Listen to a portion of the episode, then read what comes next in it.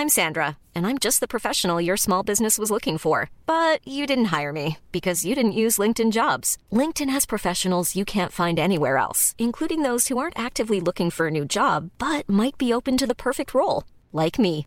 In a given month, over 70% of LinkedIn users don't visit other leading job sites. So if you're not looking on LinkedIn, you'll miss out on great candidates like Sandra. Start hiring professionals like a professional. Post your free job on linkedin.com/people today. Ryan Reynolds here from Mint Mobile. With the price of just about everything going up during inflation, we thought we'd bring our prices down. So to help us, we brought in a reverse auctioneer, which is apparently a thing. Mint Mobile unlimited premium wireless. Ready to get 30, 30, bit to get 30, bit to get 20, 20, 20, bit to get 20, 20, bit to get 15, 15, 15, 15 just 15 bucks a month. So, Give it a try at mintmobile.com slash switch. $45 upfront for three months plus taxes and fees. Promo rate for new customers for limited time. Unlimited more than 40 gigabytes per month. Slows. Full terms at mintmobile.com.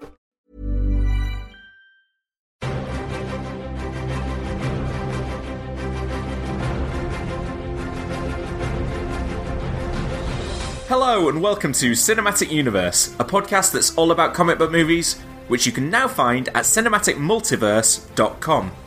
I'm Joe Cunningham, and joining me to help make sense of the comics behind the movies are Seb Patrick. And James Hunt. We'll discuss the latest comic book movie and TV news before launching into our spoiler filled discussion of Terry Zwigoff's 2001 film, Ghost World. But before any of that, I'm going to ask Seven James to explain a comic book concept that, as a movie fan, I just don't understand.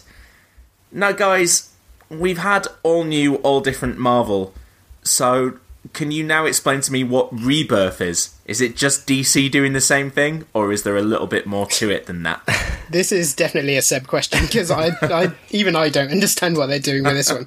Yeah, so yeah, so it is sort of DC doing the same thing. Should the context of the last couple of years matter? Because the new 52 was what three, four years Oh, ago, five. Um, five, and that was and that was like an enormous relaunch, like resetting the entire Yeah. universe. so in September 2011, DC did the New 52 relaunch after a crossover called Flashpoint that essentially rewrote the DC universe history. Um, and to to those of us observing at the time, it always seemed like it was quite abrupt. Like it didn't feel like something that had been planned long term because a lot of the characters and stories um, that got wiped out by Flashpoint never felt like they got to anything like a natural endpoint. It was just, oh, Flashpoint's happening in a couple of months' time, and oh, we're rebooting everything. So they rebooted everything, and the idea was that all the sort of past timelines and alternate universes of DC all got kind of jumbled up and remerged together and stuff. And the main takeaway was um, everything was absolutely rebooted in terms of comics, titles, issue numbers. Everything started again at issue one. A lot of things got cancelled. A lot of things, new things got launched, and the DC universe itself was restructured um, with most of the characters being younger, and the idea being that everything that had happened so far in the DC universe had happened within a roughly five year time frame. So the sort of Superman emerged five years ago and was the first superhero, and then you know everything kind of followed on from that. It wasn't a case of lots of origin stories. It was kind of No, they- superheroes in full flow. But yeah, they barely start did any origin stories. Actually, they they did do Superman with Action Com. What they did with with Superman was they had Superman set in the present day, and Action Comics was set five years previously, and and went back and did the origin. For most other characters, they just picked up a status quo and filled you in on the origin you know, with background information, or just didn't bother in some cases. Um, this did create a lot of continuity problems because it wasn't a completely clean slate. The idea was that they could pick and choose what previous stories were and weren't supposed to have happened. Um, it created a lot of problems with Batman, for example, because um, with Batman, he had had Dick Grayson and Jason Todd um, as previous versions of Robin, and In five uh, years? exactly, and that's a, and that's a really high hit rate. and had somehow conceived Damian Wayne while he was Batman, even though Damian Wayne was 10 years old. Biggest problem was the fact that Grant Morrison's run was still going on and was a big. Like, the premise of Grant Morrison's Batman run was every single Batman story ever basically happened in some way. And the premise of the new 52 is most of them didn't. So the two Right. kind of clashed. Once, once Morrison got his, his run out of the way, then, you know, they sort of um, were able to just basically ignore that. Um, but so anyway, so you had the new 52, which was these younger, hipper versions of all of the characters, a little bit more influence from the TV and movies and stuff. Um, like, you know, um, Green Arrow became much more like Arrow from the TV show. Um, and it basically hasn't really worked either creatively or in terms of sales. Some things have. Scott Snyder's done a great run on Batman for the last five years. There've mm-hmm. been, you know, I, I gather that there's been some good stuff in things like Green Lantern, but really it hasn't pushed DC on in the way that they hoped it would. So what we're getting now is Rebirth. And the thing that you have to bear in mind about Rebirth, the thing that they want you to know more than anything other, is it's not a reboot and it never was. And it's quite interesting tagline that because it sort of seems in part to refer to the rumours that uh, they were rebooting fully. So they're basically going, no, it wasn't a reboot. But I think what it's also saying is that the new 52 wasn't a reboot in the way that it was said to be at the time. Because what the key thing for Rebirth seems to be is not so much that they're rebooting the existing continuity. The existing New 52 continuity will remain in place. What they seem to be doing is folding back in a lot of the old stuff that the New 52 got rid of. This so, is like the most meta retcon that I've ever heard of. but it is. But it's it's so it's like I mean I think the big one, the only one that they've really talked about in anything remotely close to detail is that the Justice Society, who were the original superheroes from the 1940s, non existent in the New 52, are coming back. And the idea seems to be I think Bleeding Cool picked up on this more as a rumour than anything that. Um, they have been made to be forgotten for a reason, and now people are going to remember. And I think that's going to be the catch all explanation for bringing in things like the Justice Society, the Legion of Superheroes, which was set in the far future, which basically doesn't exist post New 52. Um, there's a, some teaser artwork which is just a bunch of silhouette characters in front of this curtain background. Yeah, and the I've characters are a Flash, which could well be Wally West, because Wally West hasn't really been in New 52. What looks to be a Green Arrow that looks much more like the 1980s Mike Grell version. Uh, Jay Garrick looking like the Justice Society Jay Garrick rather than the new Earth 2 Jay Garrick. A female Green Lantern, not sure who that is. Supergirl, who doesn't have an ongoing title at the moment, but who will be getting one. And what looks like Superboy, um, the the Conner Kent clone. But I think that's misdirection, and I think that's going to be um, in a as a result of Convergence, which was the crossover where DC sort of tested the waters for folding back in the characters by basically they established that in within the multiverse those old characters did still exist, um, and coming out of um, Convergence, the pre New Fifty Two Superman now lives on the New Fifty Two Earth in secret with Lois Lane and their son, and I think that character with the S on his chest, who's shorter than everybody else, is going to be Jon Kent, who is Clark's son, and I think he's going to be super powered, and I think he's going to be a new Superboy. Um, but uh, from a publishing point of view, what they're doing is they're cancelling absolutely everything um, and re- restarting all of their titles. Sorry, I read there was a rumor leading up to this that quite a lot of it would be taking more of a lead from kind of like their film and TV properties. Actually, they've said kind of the opposite, which is quite interesting. And th- this is one of the things that I think is kind of problematic about it is what this whole thing seems to be. I mean, the, what Geoff Johns, who's the kind of one of the main creative director at, at DC, has said is. Um, that they're looking to bring back the sense of legacy to DC, which I think is great because as a fan of DC Comics, the, the one of the main things that I love about DC is that it's got this big history and it's got all these versions of these characters who I love, and it's got these legacy heroes and you know identities that have been passed down over the years, and it's got this long and rich history going back to World War II when the first superheroes arrived. Um, so if they want to bring that back and build on that history, that's great because to me the New Fifty Two was basically saying we don't care about that history. Um, the problem is that I'm not the kind of fan who they need to try and appeal to because. At the moment, I think DC's comics are mostly crap, but I'm still buying a few of them.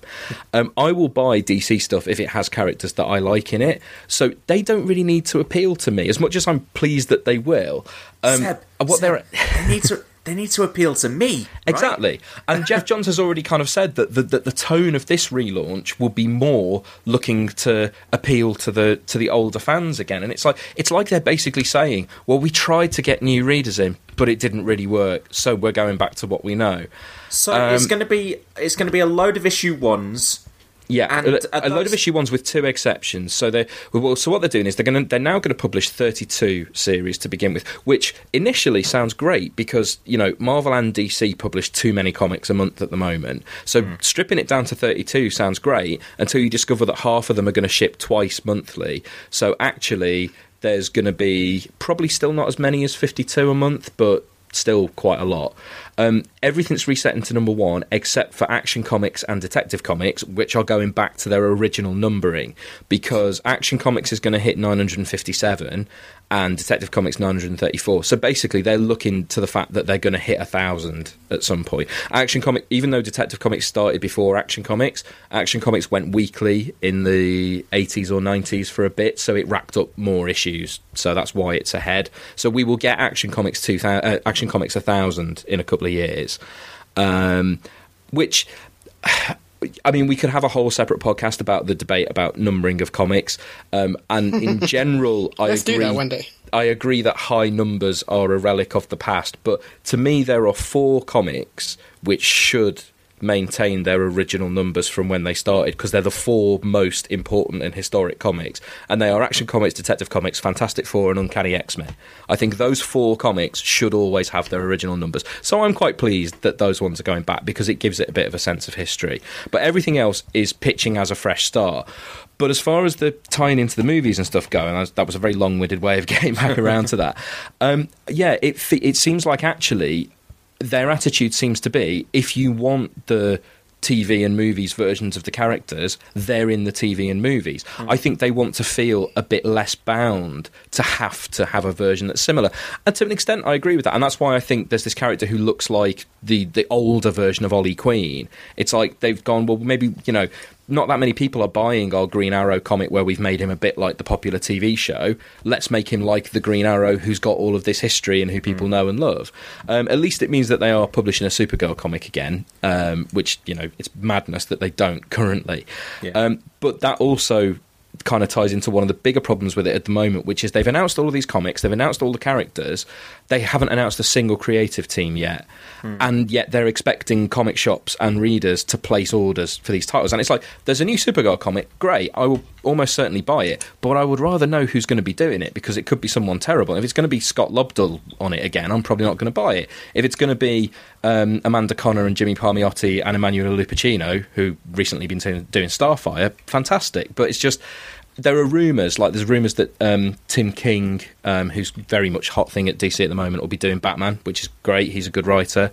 Um, I've heard word that a writer called Peter Tomasi, who's been around DC for years, used to be an editor, is going to be doing Superman. Again, that sounds good, but it's all rumour, and it's just that that along with the double shipping thing, just it kind of says that no matter what they do in terms of the story and the characters, and some of the character stuff sounds like stuff that will tempt me back because you know they might go back to the characters being a bit more like the characters who I like. They just don't seem to have a clue on the publishing side of things how to actually make these things appeal and how to increase sales. It's just going back to number one. Oh, so you'll get a sales spike with all of these new number ones.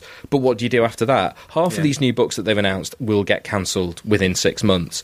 Um, they're, they're not renewing Martian Manhunter, which is the best thing that they're publishing at the moment, um, as part of this, because he obviously just doesn't, just doesn't fit in the publishing slate for what they're doing. It's just, you know, there are elements of this that excite me, but it's just at the same time it's really frustrating because I'd, I'd like to get a sense that they've got a clearer plan. And basically, what they're really saying is the new 52 didn't really work, so we're giving you back some of this stuff. And so all that it really says is the last five years was a waste of time. James, you going to buy any of them? Nah. Okay, Seb. Well, I'll come to you when I'm trying to decide which of these to buy. Um, yeah. Okay. So that that was Rebirth. Good explanation, Seb. He got a lot off his chest. and James is still here, which is nice Yeah. for the listeners to know. um, okay, well, we'll move on now to take a look at some of the comic book news that has broken over the past week. Um, and really, the first one I wanted to talk to you guys about is the Daredevil trailer. There's kind of there was a lot of stuff in the minisode that I thought about bringing in here, and there has been trailers, but this is this is our first proper look at season two of Daredevil. I would say. Um, and I wonder what you guys thought. It was part one of a two part trailer. Part one fo- focused pretty much on the Punisher, and there's, there's a tease at the end of the trailer which seems to suggest that the second trailer will be Elektra focused. But what did you think of this first trailer? Are you looking forward to this season of Daredevil based on what you saw? Yeah, you know, I've always I've said before I'm a huge fan of the way like the Punisher and Daredevil interact and stuff. So I'm fully on board with this series in about every possible way. It's quite nicely timed because, like, I don't know about you guys, but since we did that Punisher episode, I've been on quite a Punisher kick, and I've read, like, I've read both Garth Ennis runs in their entirety, which I'd read Max before, but I hadn't read the Marvel Knights. And it's like, then that trailer dropped, and I was like, I'm still in a Punisher mood, so I'm I'm well up for this. Um, well, as any listeners who stick around for the minisodes, they'll know that I l- read quite a lot of Punisher uh, the week before that.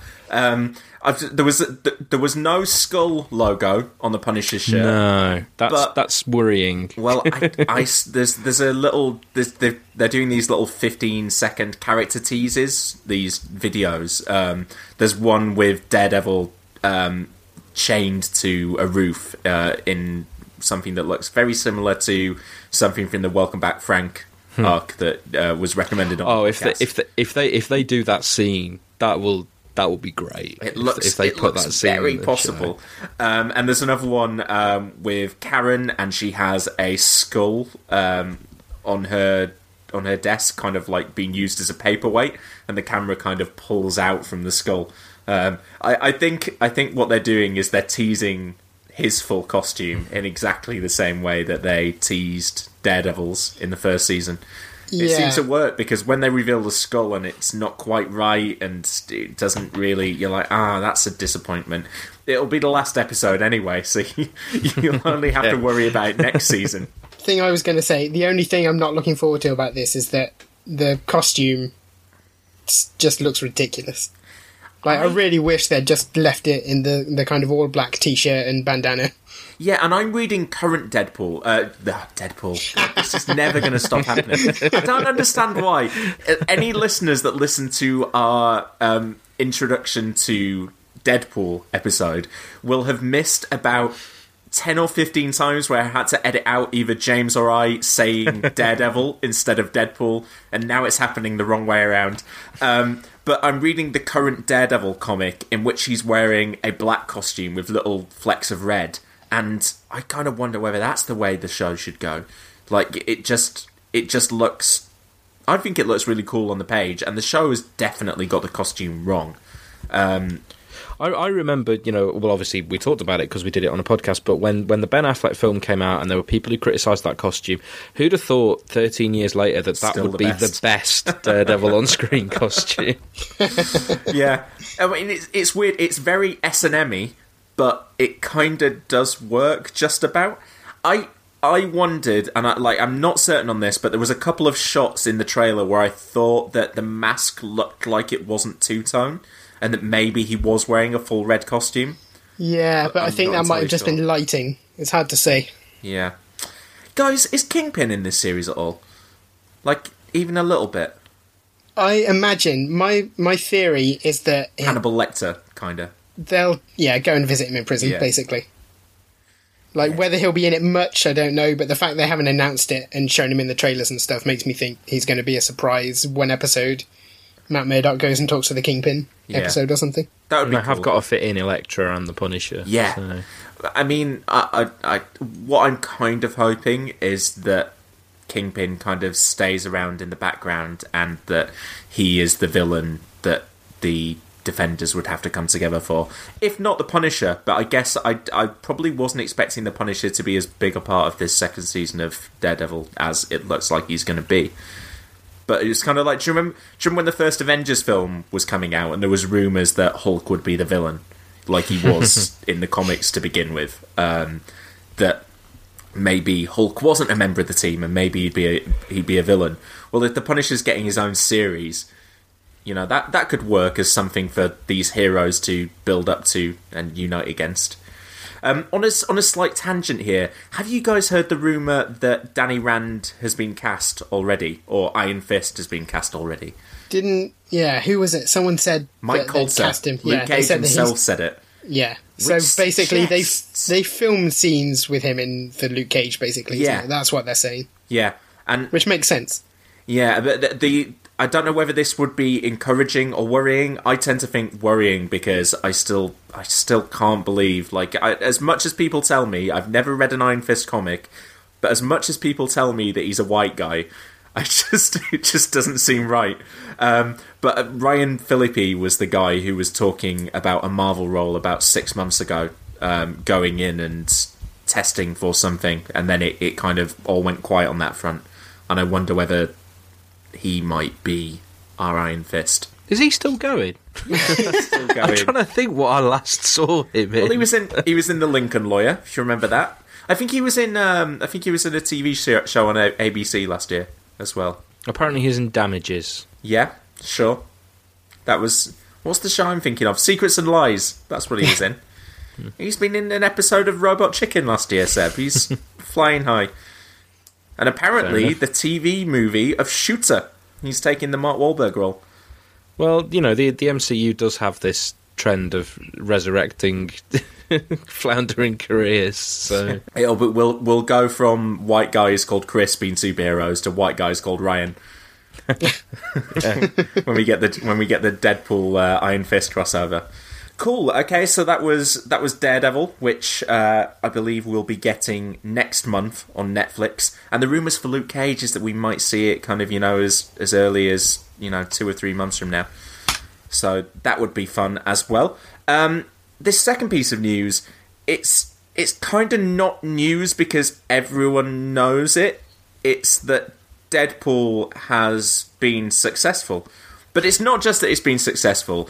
It's been really successful. So like back on our podcast last week, we were talking about how much money it was possibly going to make, and it ended up making even more, and it's still making that money, and it's proved very successful internationally as well.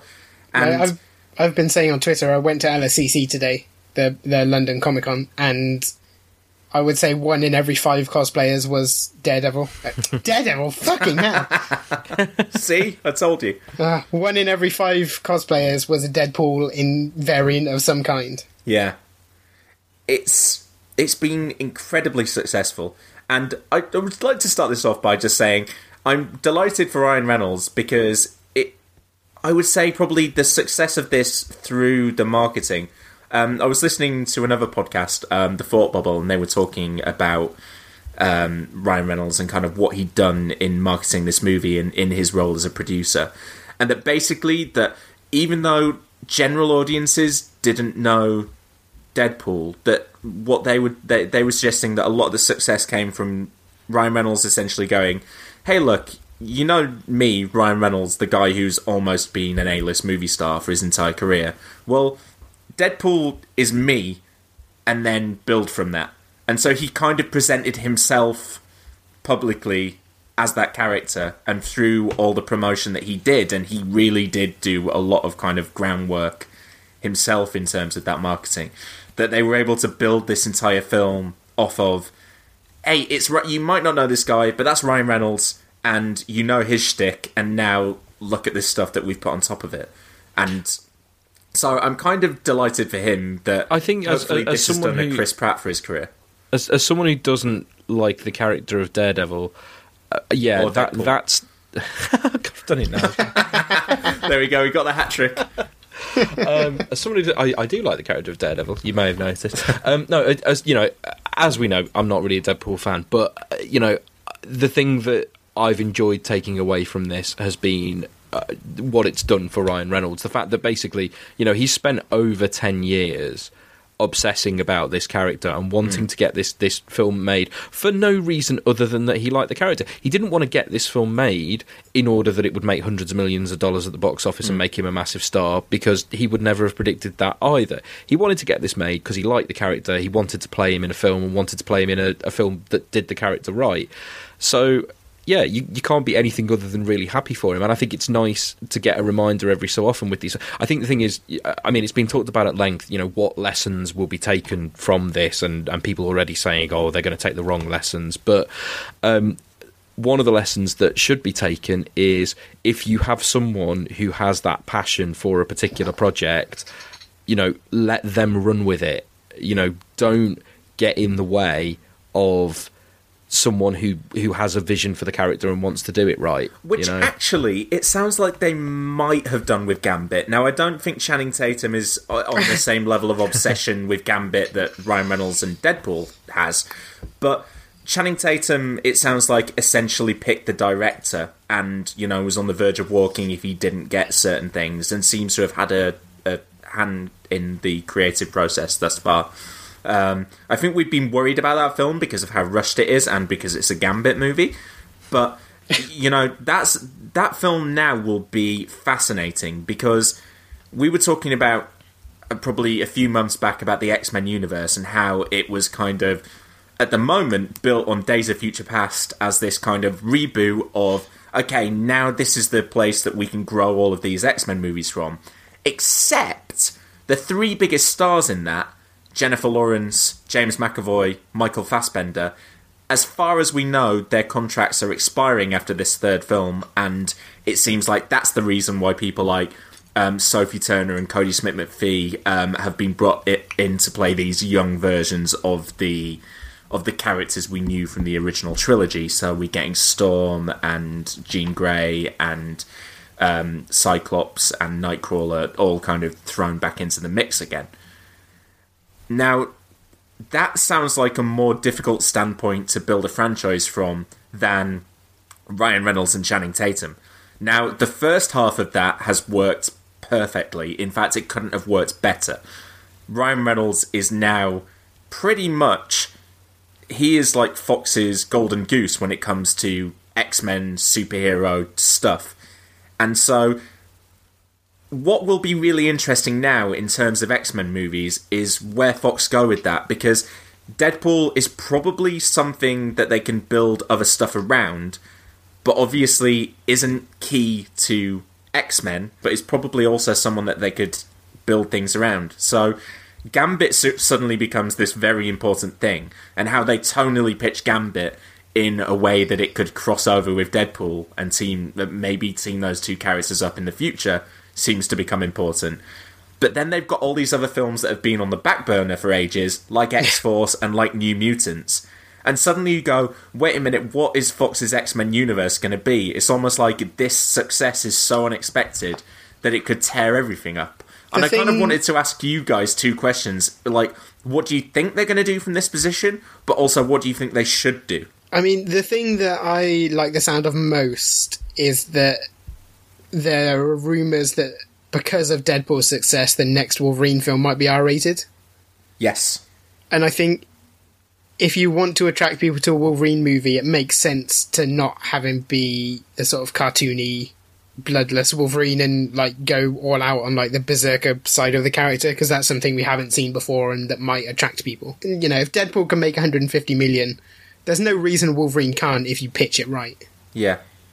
I think, um, and I think as far as Gambit goes, the thing I'd be interested to see is, you know, if you said a year or so ago, or, or you know, slightly longer, there's going to be a Gambit movie, you would expect that in translating him to a movie, you would throw away a lot of the silly trappings of the comics version of Gambit, by which I mean the accent, the costume, the hair, the staff like pretty much everything that makes Gambit Gambit. playing cards. playing cards. So you, you have to keep the playing cards. and I just wonder if maybe a lesson that people can take from Deadpool is that with the right character, and you can't do this with everyone, but with the right character, you can keep all the absurd trappings of the mm. comic. And Gambit strikes me as a character who could be played quite like Deadpool. You know, not as an out and out comedy, but embracing the fact that the ludicrousness is one of the things that anyone who likes Gambit likes him because of the ridiculousness, not in spite of it. So maybe mm-hmm. pitch it closer to Ant Man as a heist heist comedy than an X Men movie. Yeah, but also just you know, don't, just resist the temptation to just make him look normal and just be like a guy, you know, in in you know a black leather coat or something.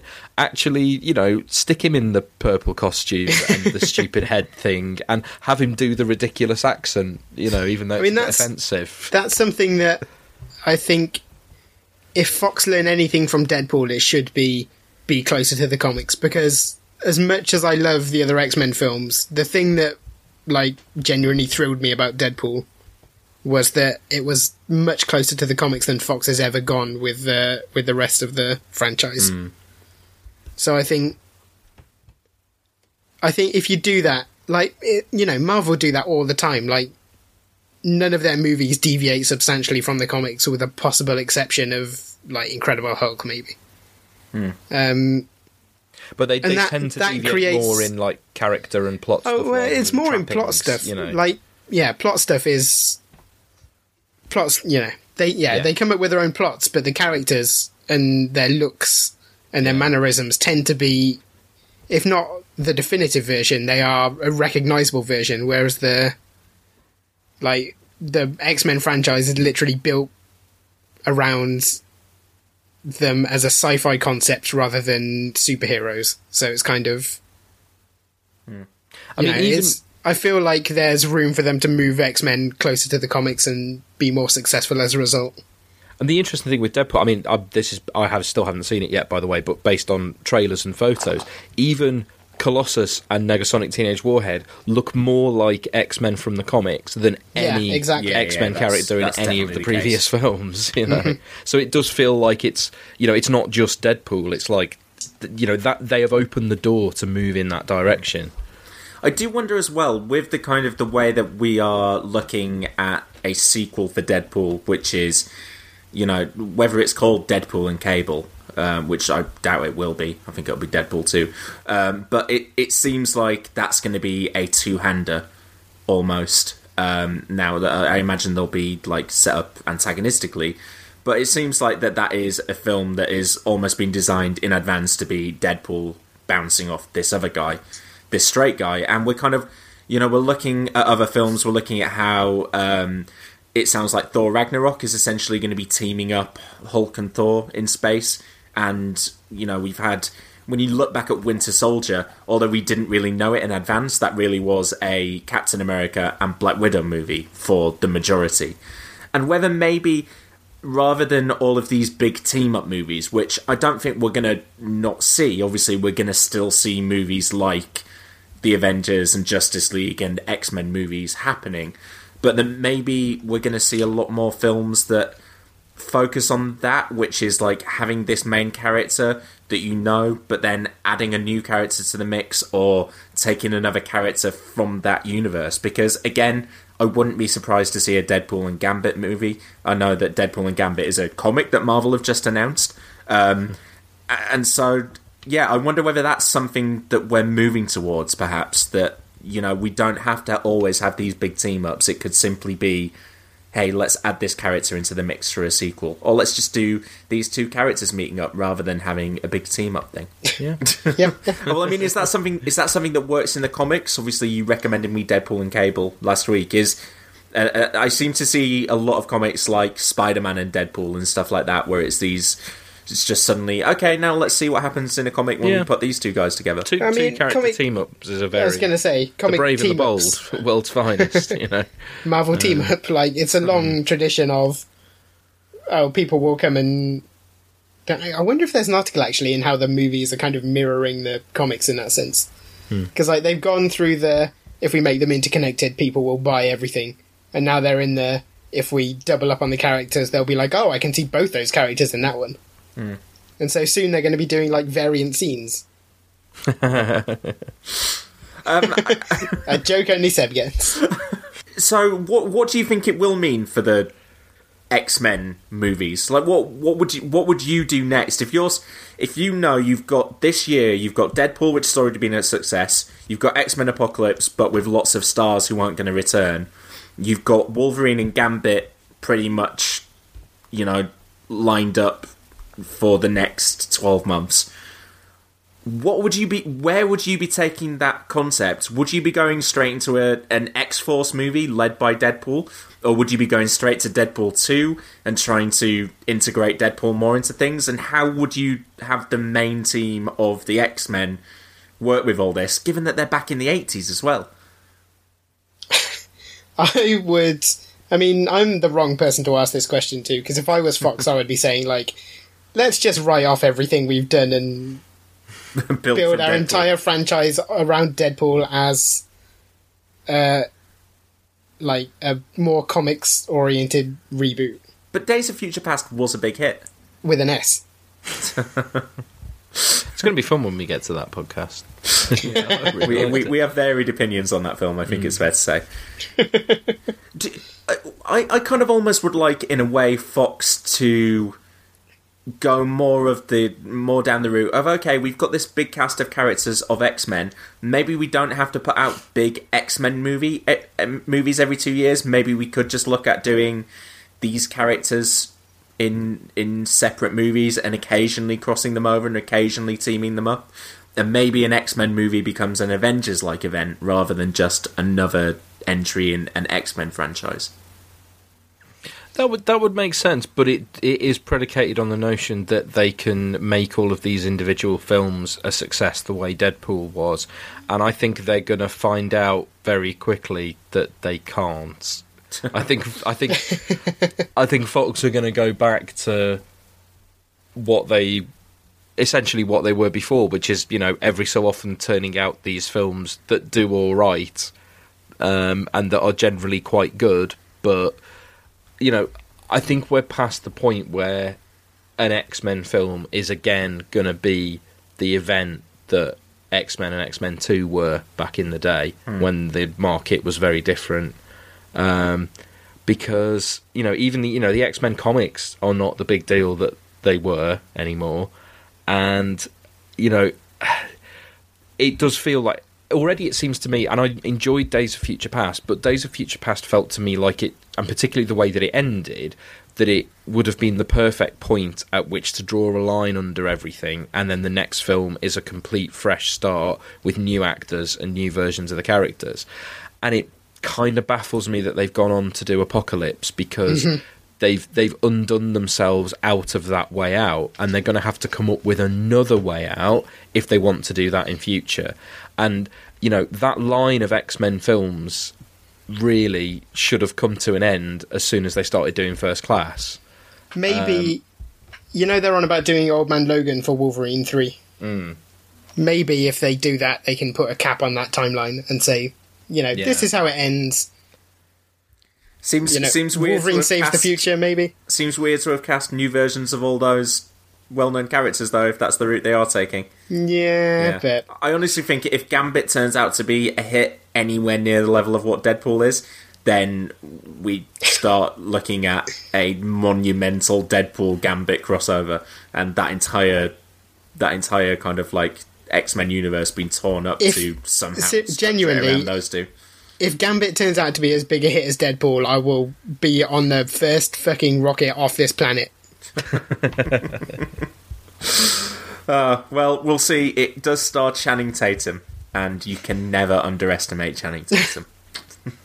okay, well, that brings us to the end of our comic book movie news segment, um, and we will, in a second, dive into our spoiler-filled discussion of Ghost World.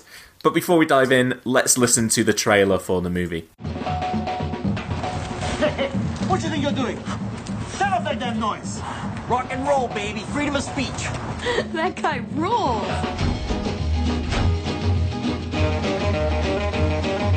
They can't believe we made it. We graduated high school. How totally amazing.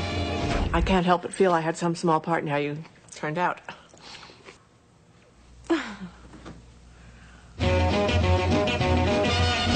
Sometimes I think I might be going crazy from sexual frustration. You just hate every single guy in the face of the earth. That's not true.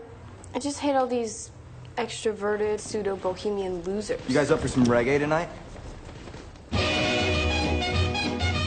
you have any other old records besides these? Seymour does. Who does? Oh, uh, him. He's the man with the records. What are we in slow motion here? Come on, what are you hypnotized? Have some more kids, why don't you? जान पहचान हो जीना आसान हो I'm allowed to place one student from your graduating class for a full one year scholarship, and I took the liberty of submitting your name. This could be a really great thing for you.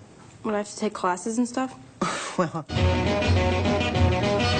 I'm just not the kind of guy who has a type. Every guy has a type. What about her? Whoa. Would you go out with her? As long as she's breathing.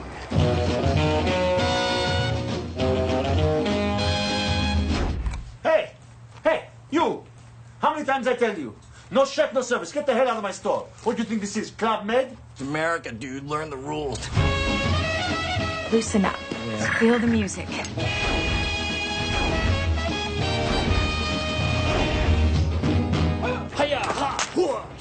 Ghost World. The underground comic book comes to life. We have to get together this summer. Yeah, that'll definitely happen. Written by Daniel Clowes and Terry Zwigoff. Directed by Terry Zwigoff. Do you serve beer?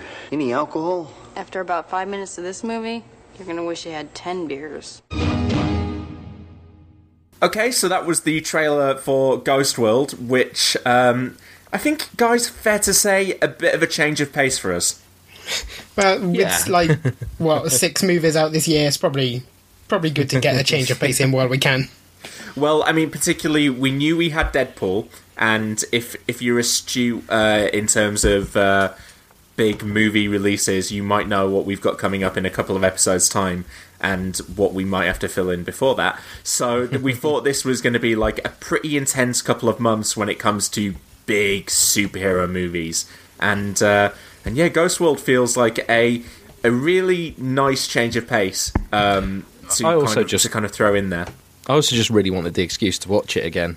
Um, Yeah, I've 'cause only- I knew I've we'd only get seen to it it eventually, and I, I didn't want to sort of uh, delay having to rewatch it. So Yeah, this is a, this is a, a film that you know. Spoiler alert: we're all going to be very positive on. Um, I'm kind of looking forward to this discussion, mostly to kind of feel you guys out on what you think the movie's trying to say and how it speaks to you. I mean, because this is a film that pretty much, as soon as it came out, was kind of like this little. This little classic that everyone kind of everyone who saw was like, oh, you, you know, Ghost World. It, it gained that reputation pretty much immediately. It wasn't a big box office smash, but kind of. I was going to say so- it was it was a very little classic because it it just about made its money, didn't it? It well, it was a, it was it was a cult classic. I think I think maybe that's the right description. Yeah. and uh, like you know, it's still inspiring conversation now, and obviously you know interesting given one of the big stars of this movie. Uh, um, who regularly features in our conversations on this podcast, um, and indeed just generally in I was going to say just just generally.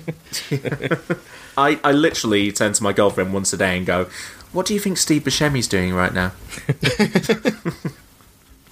Um, but but yeah, I wanted to start off by just asking you guys, kind of, because it's this isn't going to follow the normal format of kind of like, here's what happens in the first act, and what do we think of that villain, and you know, oh, what what do you think of that interpretation of the costume? So I kind of wanted to start out by just saying, asking you guys like why you like this movie so much, why why it has stuck with you for so long. Um, what is it about Ghost World that works? It's really, really funny. I was going to say it's hilarious I- in yeah, it's just about just- every way. The driest of humour, I think it's I mean, fair it's- to say. Yeah, but uh, but no, see, the interesting thing about it, I think, is that I think you would expect from it a quite dry comedy, and particularly given the comic that it's based on, and there is a lot of dry humour in it. There is also a lot of broad humour in it, and it's like you know stuff like the Blueshammer scene, and you know it's it's just like or the you know the the art teacher and stuff. It's just. Mm.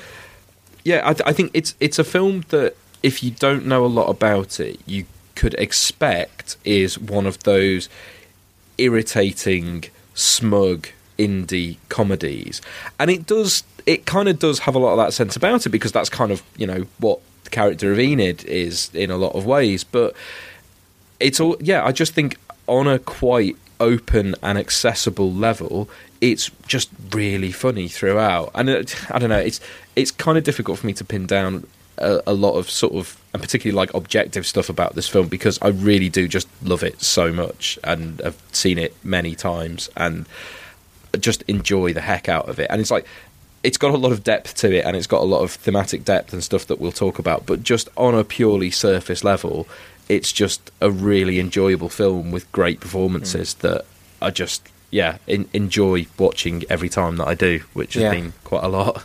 And before I come to you, James, I guess for any listeners that maybe haven't seen the film, um, we should probably explain a little bit about the plot. Um, and so, obviously, this is based on um, adapted from a comic from Daniel Clowes. Is that right? Mm-hmm. Is that how you say his name? I believe that's, so. how, that's how I say his name. Yeah. Right, and so Daniel Clowes, I mean, basically, I know him from this and also from being the guy who Shia LaBeouf plagiarized. Um, yeah, it's delightful. Um, but so um, Daniel Clowes co-wrote this with Terry Zwigoff. Um, this was his um, like narrative feature debut. Um, and it's about two girls, two teenage girls, Enid and Rebecca, Thora Birch and Scarlett Johansson, and they're kind of outsider girls, and they kind of uh, don't fit in with their schoolmates, kind of look down their nose at their schoolmates, and suddenly it's the summer, they've graduated, except Enid hasn't quite graduated. She needs to go back and do one final art class. Um, and the girls, uh, it's kind of like them traversing a summer, heading towards their adult life, finding jobs, getting an apartment, um, but also Enid has this encounter with a guy called Seymour, who is played by Steve Buscemi, and kind of forms a relationship with him throughout the movie as well. So is that is that fair enough for the broad strokes of the plot? Yeah. Yeah. um, and I'll come to you now, James, um, to kind of ask you the same question that Seb just responded to, but also I think if you can bring in a bit more of a bit more of the comic stuff. that would be difficult because okay. I like I first saw Ghost World probably when it came out on DVD, so I'm guessing it was like 10 years plus ago. And I read Ghost World at the time, but I don't own it. And I honestly, when I sat down to watch the film, it was probably about 90% fresh to me. And right, I okay. couldn't tell you a single thing that happened in the comics that okay. maybe wasn't in the film. Well, we'll bounce back to Seb on that. um, but before that, James, what did you think of the film? I loved it. Like I remember loving it, and I just I'm really bad at rewatching films, so I never got around to getting to it again. Like I think what I like most is just that the characters of Enid and Rebecca are so well drawn and like just funny in everything they do. Hmm. That you can't not love the film because they're you know such a strong presence within it. Yeah, they they are incredibly well drawn characters. Um, and I would say, like in terms of kind of the main trio, because I'd throw Steve Buscemi's Seymour in there as well. Um, they feel quite like grounded, believable characters, and the film for for most of its runtime, or like most of what you see, feels like a film that is grounded in the real world but then there are like kind of like these slightly elevated characters like side characters like the art teacher like the nunchuck guy in the convenience store. The guy from the uh, red hot chili peppers videos. Yes. I, I, think yeah. you can interpret him as literally being the same character. Yeah they got the, know, actor, yeah, the is, same yeah. actor to do the same yeah same shtick. But yeah, these kind of elevated characters that enter the world, and occasionally these elevated kind of events or uh, I think particularly with like the guy who's waiting for the bus and mm. and the bus well, that yeah. eventually turns I mean, we, I was going to say we don't want to jump all the way to the ending, do we? But yeah, no. that's that's where you get that sort of, um, yeah, sort um, of. It, is this is this really happening? Kind of yeah. Um, but yeah, that's what that's, that's what I kind of like about it is that it feels real and identifiable, but it also has that kind of little magical kind of edge. Um, uh, but at the right moments, like never in moments where Enid and Rebecca are talking to each other and just having those kind of really revealing conversations. Because I read it, I was reading a review. I think it was on the AV Club of this movie that was talking about how so much of it, like if you mostly when you're describing the plot of this movie, the plot is mostly the Enid and Seymour stuff in terms of there being kind of like um, big events that happen in that relationship. You know, because kind of like the if you if you are talking about the inciting incident at the end of Act One, it's them meeting Seymour, and if you're talking Mm. about kind of like the big climactic moment at the end of the film, it kind of is the way that. Um, well, we'll just spoil it. Um, where Enid and Seymour eventually sleep together, but actually, the big kind of the big kind of important arc of the film is this gradual disintegration of the relationship between Enid and Rebecca. That kind of it's almost like the scenes between them always kind of feel like the minor scenes in between the main plot. But really, that is the crux of the story: is their relationship, even though it kind of it's always playing out in the background. Yeah. But yeah, so that's so, so, so that's a lot of what I really liked about it. Um, so Seb, you have read the comic similarly to James, but you've read it a lot more recently. Is that fair? Yeah, I, I, I had read it before. Um, in fact, it's, it's one of the few comics that my wife owns and that I don't. um, uh, because, yeah, she uh, I think a, fr- a friend of hers got her to. I don't know if she saw the film first, but a friend of hers recommended it to her, and she um, so she read the comic and she loves the film as well. Like probably more than I do, to be honest. Um, so Seb- yeah, so I- Seb, I, go get her, and we'll, we'll just swap you out for this episode. we, we, did, we did actually discuss whether she would want to come on as a guest, but I don't think she would have been able to answer the question about DC rebirths. so, Yeah, God, otherwise- not without me making her a few notes for her. But yeah. Um, so yeah, I, I reread it recently for the purposes of the of the podcast. I'd always had this feeling about the comic that I think because Daniel Clowes specifically and that style and that area of comics in general is not something I'm super into. Um, I'm aware that sort of if you admit that you don't really like Fantagraphics stuff as much, then you know you get cast out of comics discussion groups. But um, you know, it's just it's just that sort of. I mean, to an extent, the Fantagraphic stuff and you know your Jonathan Cape and all all the kind of stuff that the Guardian would write about as being the best comics. Like, I think I'd never really got on with the comic hugely well. Actually enjoyed it more rereading it this time. Um, but it is interesting that, I mean, there is good stuff in the comic that does get translated to the movie. But a lot of my favourite stuff from the movie isn't from the comic. And to be fair to the comic, there is good stuff in the comic that doesn't make it into the movie. Um, I think the film really heightens the sense of humour, though. Like I, I don't think the comic is ma- it's a the comic is much more of a drier sense of humour. Um, Well, it, it has that kind of indie comics like cynicism and Exactly, snobbery. yeah. and like it, you know, Daniel Clowes is, if anything, the template for that sort of creator, or at least the most popular example of it. Because like there are tons like it. mm. I, The, I, um, and I kind of feel like that's still in the film, but I, I guess what you're saying is that it's not. It's just more there in the comic. Mm. I think it's a lot harder to sympathise with the characters in the comic as well. But I think part of that's to do with the kind of the length and the the pacing of it. Um, I mean, the thing about the structure of the comic is that it's a it's a kind of a series of vignettes rather than one long story. It does still have a through arc, but the through arc is more the kind of disintegration of the friendship. But the interesting thing about it is that each kind of chapter you know there'll, there'll be like a time skip between chapters and actually you get the sense that the deterioration is kind of happening off the page between installments. You know it, like you feel like you're missing significant moments in their relationship that you know because you've kind of jumped forwards and and, and, and each each kind of chapter of the comic is just like alighting on a little incident or day in their lives um, you know, it, it, it doesn't have a kind of you know a movie style arc the way that the movie does. It doesn't have the Seymour plot at all. It has one of the episodes, as it were, has the the bit with them, um, you know, fake prank calling the the personal ad guy at the Yeah. diner. Um, actually, the it's weird because the sort of the diner stuff is funnier in the film, and I, I love the "Can we call you Weird Al?" bit, and that line is in the comic. But actually, yeah, the comic the, the guy is perfectly cast for that. Yeah. line. great, Um, great Weird Al hair. the the comic actually kind of flips it at the end, and it's like when they when they go back the second time, um, and they had have the whole bit with the you know the guy who comes, um, you know, um, and realizes that he's been stood up, and the whole thing ends up feeling quite sad and pathetic, and it's it's, it's actually it's probably one of the better bits of the comic, but it's interesting that it plays out in a completely different way, whereas in the film it's more played for laughs, you know, and obviously because you have the follow up of you you know you follow Seymour and and meet him and get to know him later. Um, So, are you saying in the comic it's sad and pathetic for the Seymour character, or it's sad and pathetic for the girls?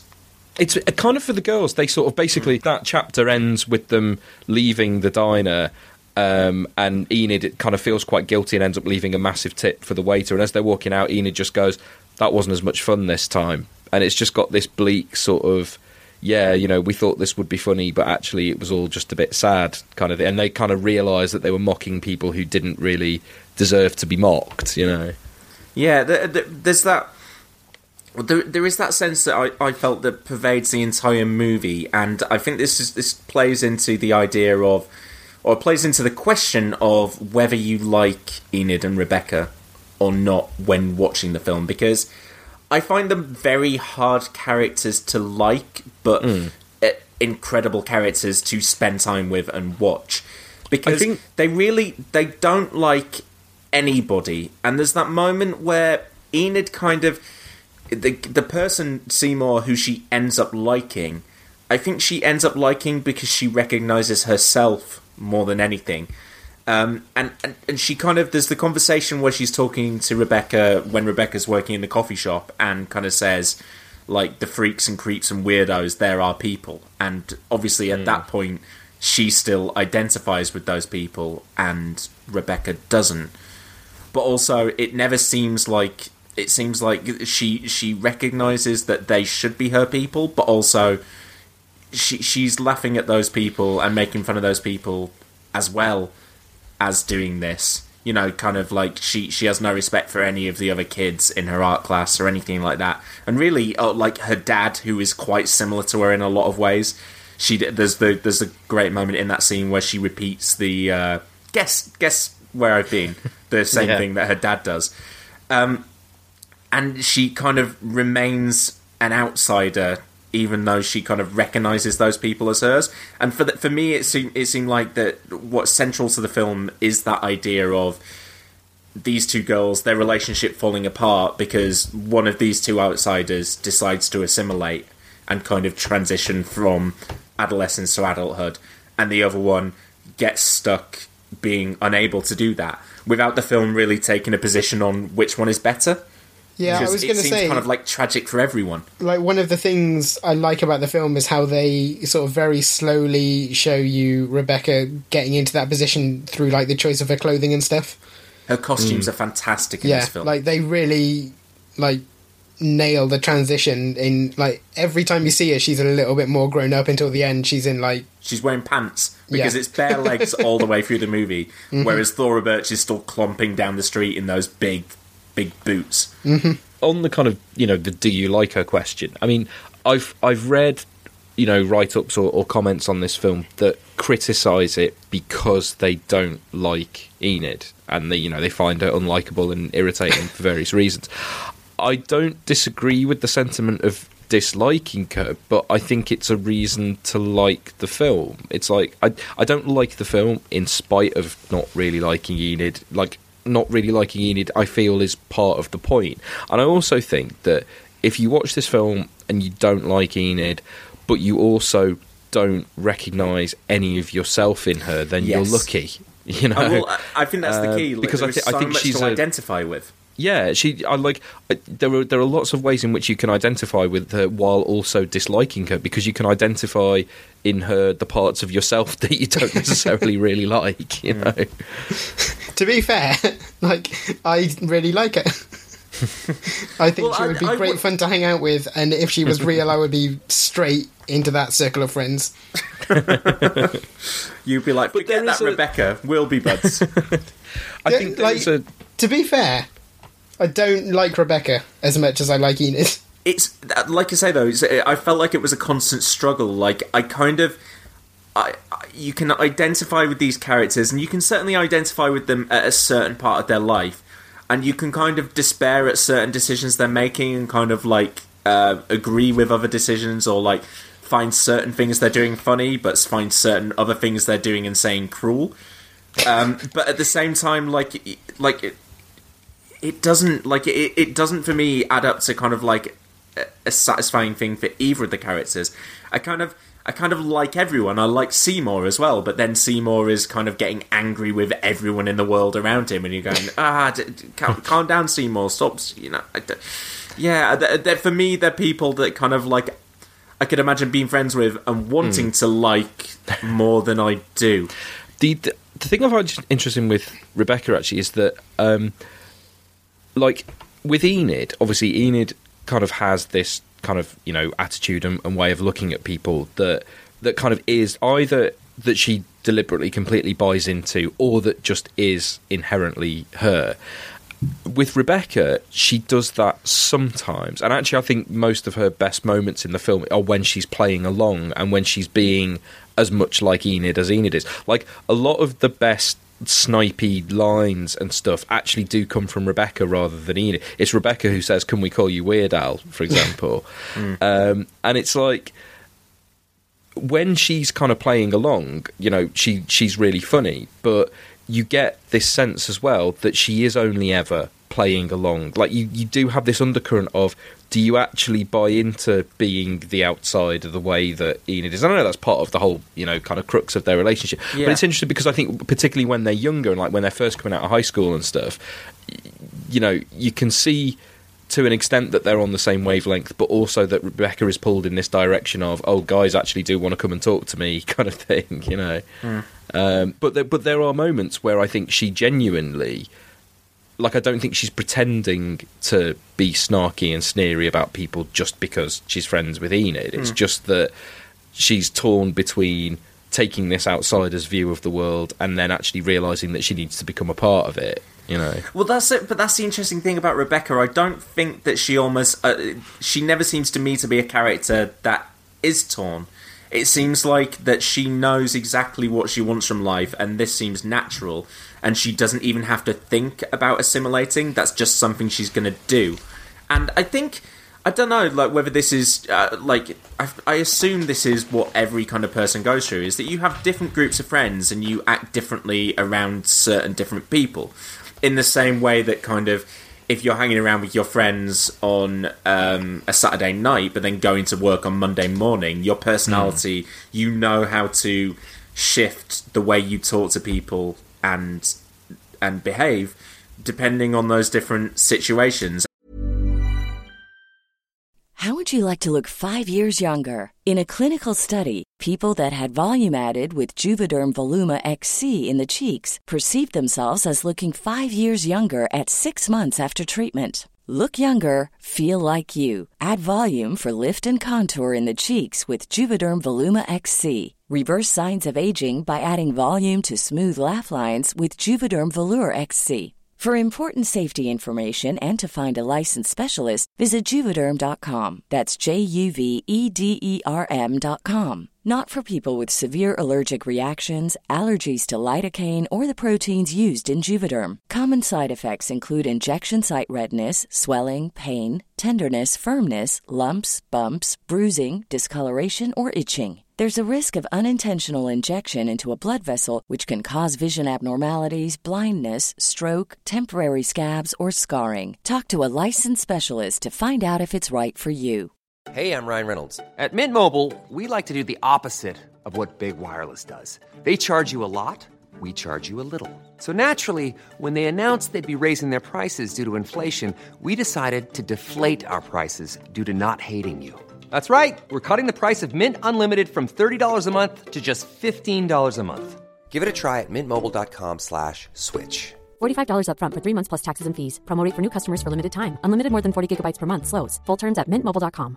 You should celebrate yourself every day, but some days you should celebrate with jewelry. Whether you want to commemorate an unforgettable moment or just bring some added sparkle to your collection, Blue Nile can offer you expert guidance and a wide assortment of jewelry of the highest quality at the best price. Go to BlueNile.com today and experience the ease and convenience of shopping Blue Nile, the original online jeweler since 1999. That's BlueNile.com. BlueNile.com.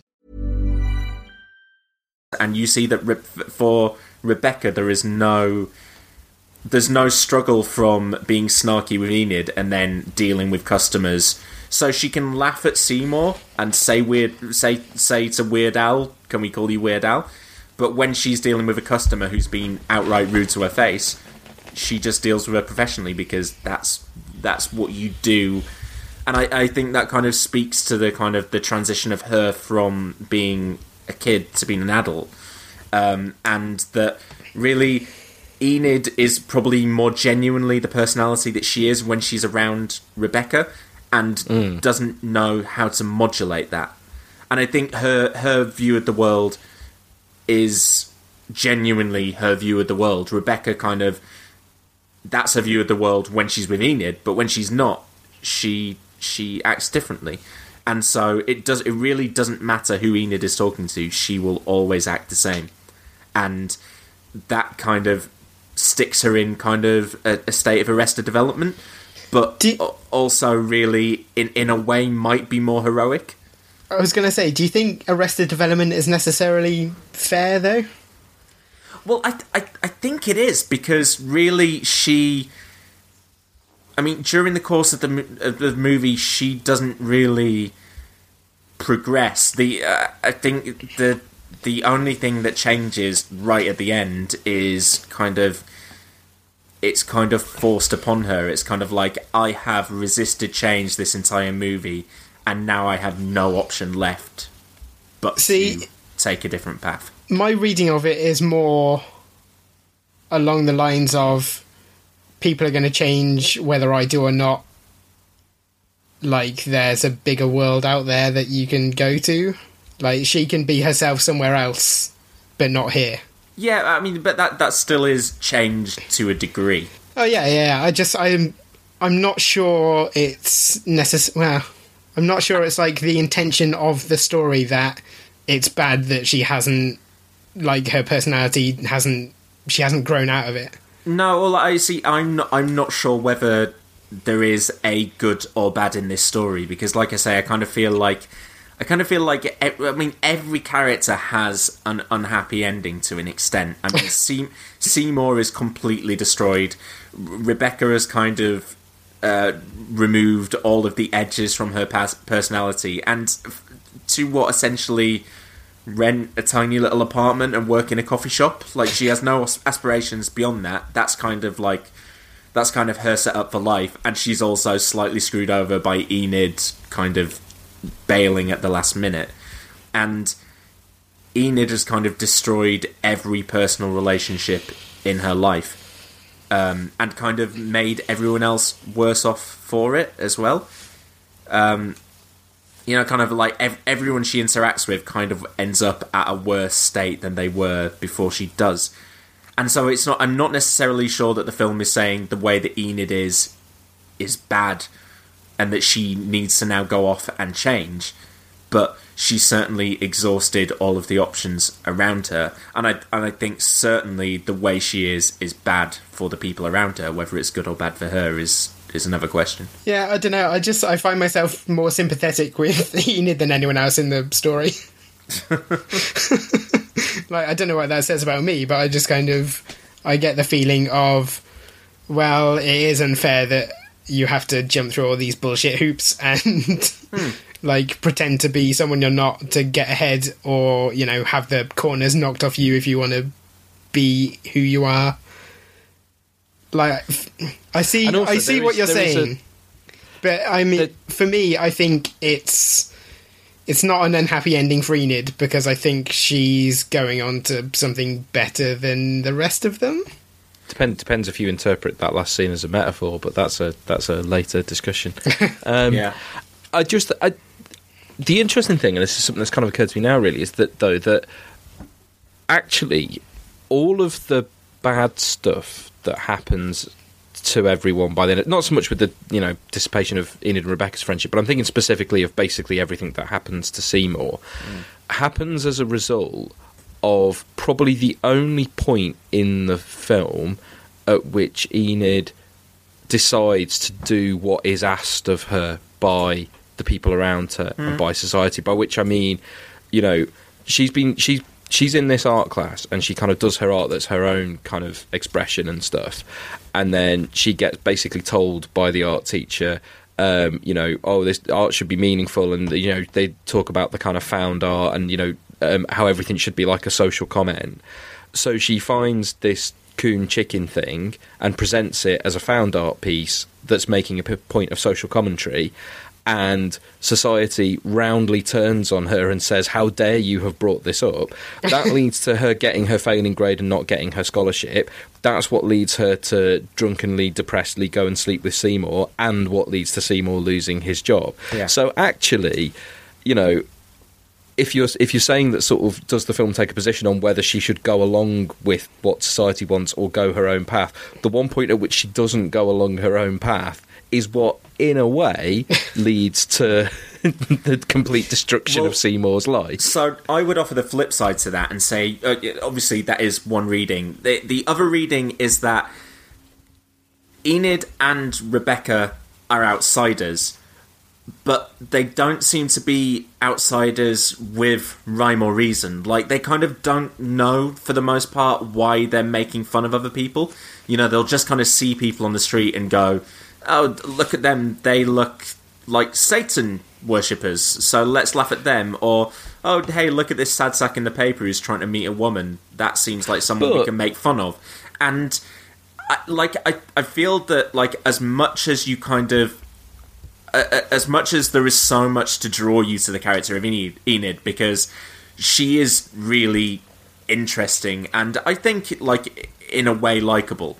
Um, they they don't really stand for anything. They don't really have. They're, they're kind of hollow in that personality type. And so when it comes to the art, the key for me is that that piece of art she presents is a piece of art purporting to say something, but it's not her saying anything. It's her latching Hmm. on to someone else's expression to But really that's, but that's true of thought. everything else that's in the art class as well. Oh, that's It's true, yeah, but I no- don't think- nothing in that art class is original expression. but I don't feel that the Um, film. I don't feel that the film ever tries to elevate those other people. I mean- but what I'm saying is, I kind of feel like that.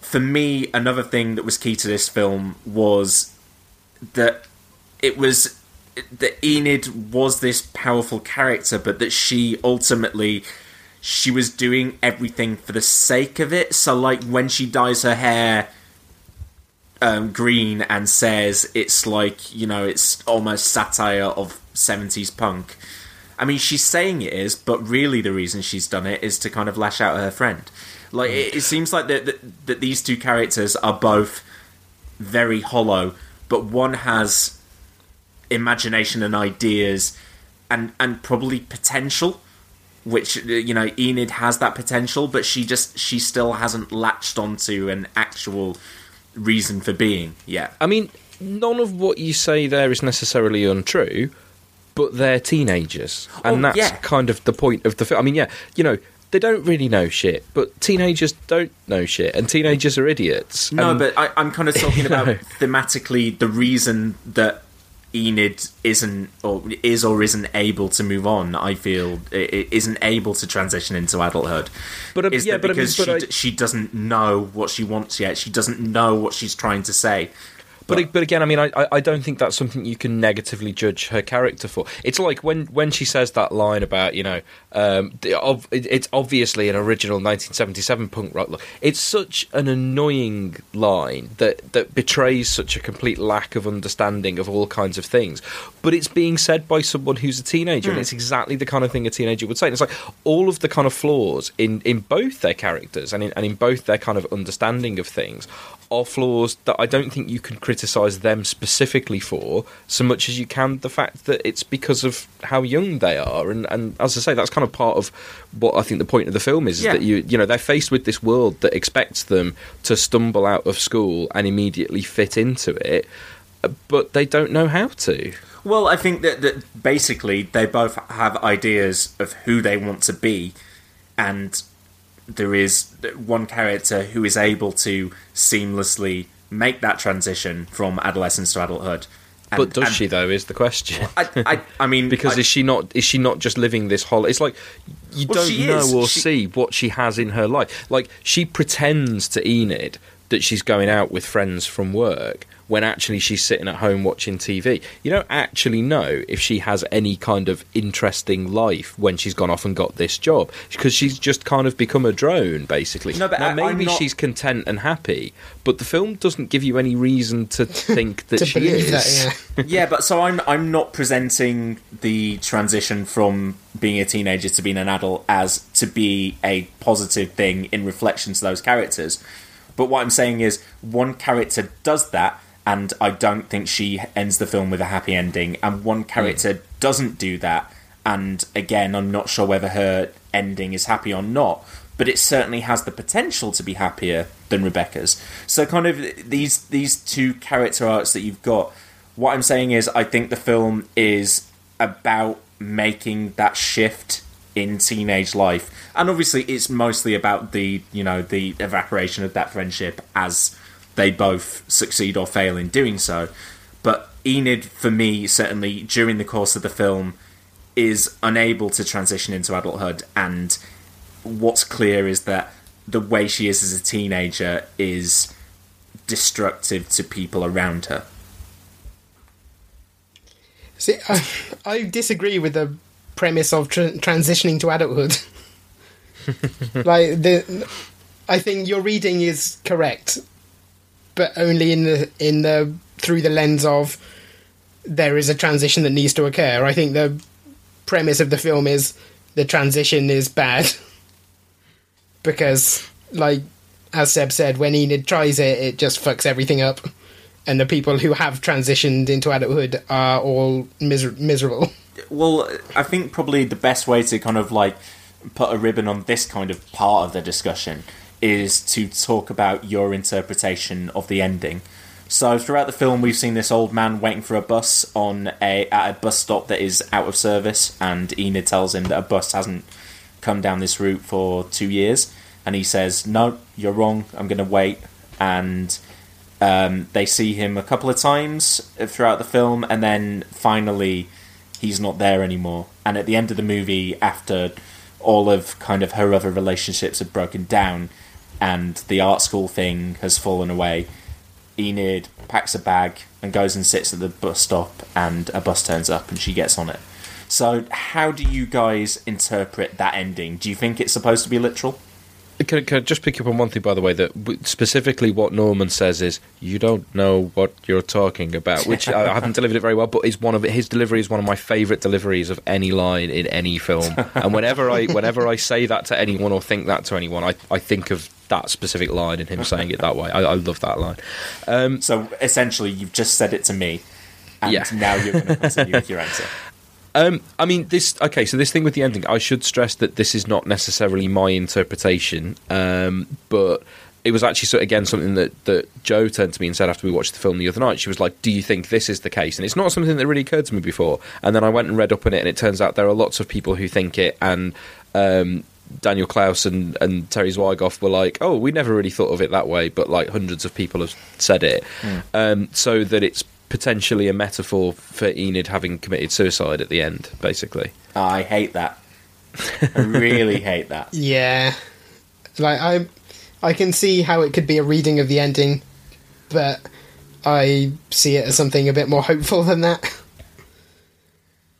What do you see? see I don't as? necessarily, I don't necessarily see the ending as hopeful the way that James says, because I think Uh, my my feeling that I take away from the ending is that she will go somewhere else and and probably make a lot of the same mistakes again and, and that you know her dream of going somewhere else where nobody knows her won't necessarily solve her problems but that's kind of by the by. But I, yeah I mean I I wouldn't go so far as to say I take the ending literally because of the fact that this idea of you know the bus turning up on a bus route that doesn't have buses and also the fact that a bus happens to turn up at the point that she decides that she's going to leave so i still sort of see the actual scene and the visuals as more metaphorical uh, even though the film hasn't really done that with anything else. I think that's part of why it's tricky to get a handle on the ending, is because the film doesn't do anything else metaphorical through it. You know, everything on screen is literal for the rest of the film. So you you're kind of obliged by the rules of the film to take that ending literally, even though it doesn't really make sense. But I, yeah, I, I don't see it that Enid has committed suicide at the end of the film. I see it that she has she has left that life and, and gone on, you know, to start a new life somewhere else. But um, I do, I think it's, I, I could see it as a valid interpretation simply because, like I say, I don't believe that she literally gets on a bus at the end of the film, and so for that reason, I think you can, if you're already taking it as non-literal. You can go in a couple of different directions with it, See- and also because I don't see the ending as hopeful as James sees it. I I do take it as literal. and I take I think I take it as hopeful because I identify more with Enid than anyone else in the film. and I just think like speaking from my own experience like getting out of the small town where I was born and leaving all the like fuckheads behind was a very positive step for me. So Although you didn't do it in quite the same way because you're mar- married to someone who grew up in the same town as you. yeah, but- like, like you know, I I use the term fuckheads to refer to a specific group of people. Yeah. You see, I, I, I, I see it. I, I see it as a hopeful ending, um, but not a literal one. Um, I mean, eh, you, you could you could take it literally. It's by the by, but I think it's just the the metaphor is okay. She's moving on from this place and this time, and something different is ahead. And now, whether you think that um, she will carry on being the same person somewhere else, or whether she will, you know, she will change, she will, she will act differently, she will um, forge relationships that are more solidly built than the ones she had done before. Um, but I think it is a hopeful ending. I think because everyone essentially gets a sad ending, and again, I kind of, I kind of lay all of that on the doorstep of Enid um, because of the way she's acted. Uh, certainly in in those key relationships, she seems to me throughout the film to be. She seems that seems to be the most important thing in her life, like her friendships and the the relationship she builds with Seymour. Um, and but yet she seems intent on sabotaging and destroying them. Um, like she she is rebelling against against anything that would make those other people happy because she looks down on the way that those things make other people happy. And I think that's partly to do with the way that she isn't sure about what will make her happy yet.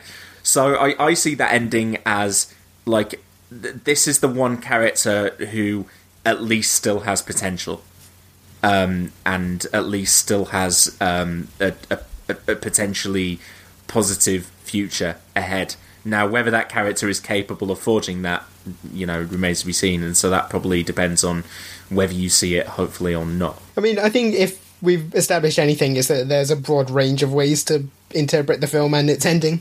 Like Hmm. maybe that's why it's so popular. So, for you guys, what do you think is the key message of the movie, or certainly, like, what is what is the one thing that you take away from it? You know, because death of the author and all Hmm. that. I don't, I, I- don't really care what Daniel Clowes is trying to say so much as what you know what Yeah. what we get. What we get is the main takeaway. I think probably the way I would sum it up is what it's basically saying is when you're young, um, the world and other people are strange and confusing and frankly a bit stupid. And when you get older, that doesn't necessarily get any better.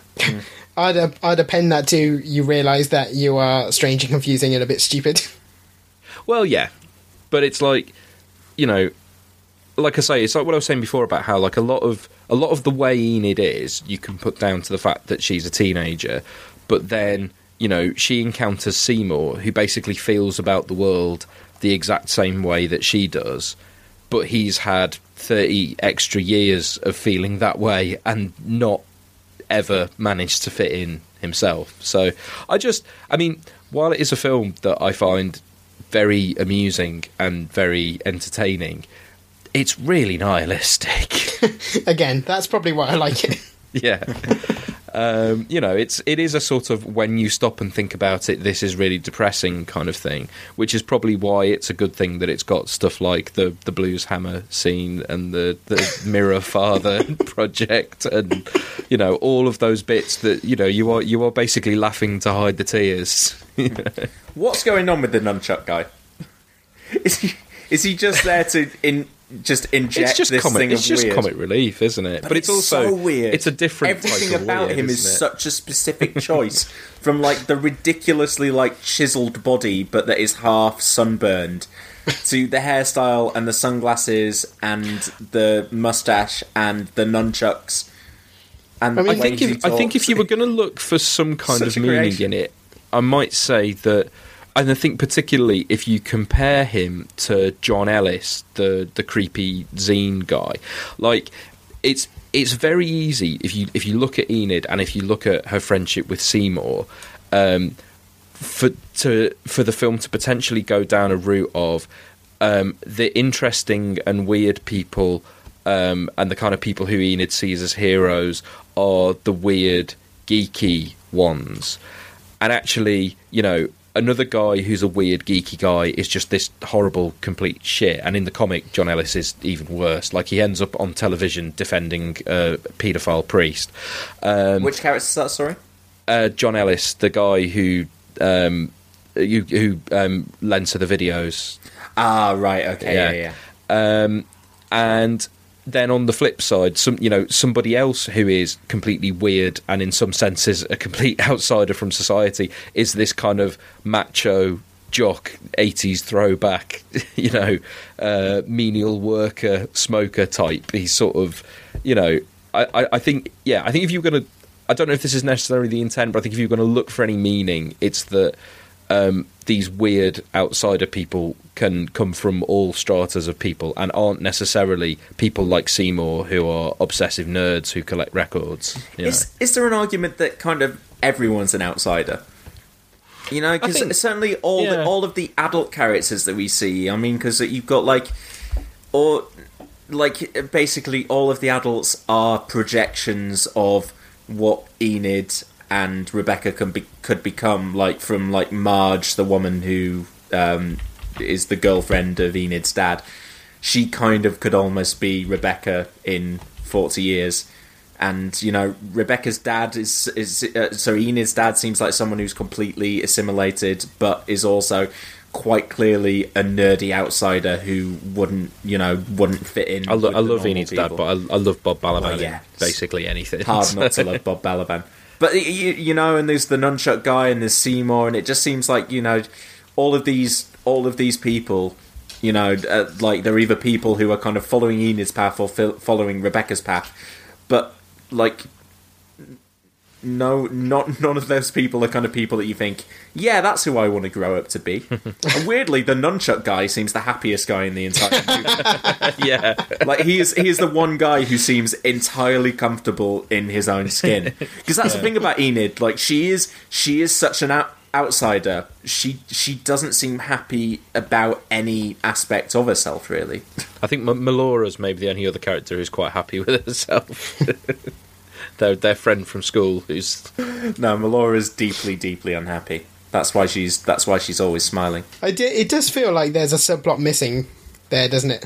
You know, what's Well, the, I guess- what's the capstone Yeah. to that relationship? Like, is the way she always kind of nervously excuses herself at the end of the conversations that are the one-sided conversations.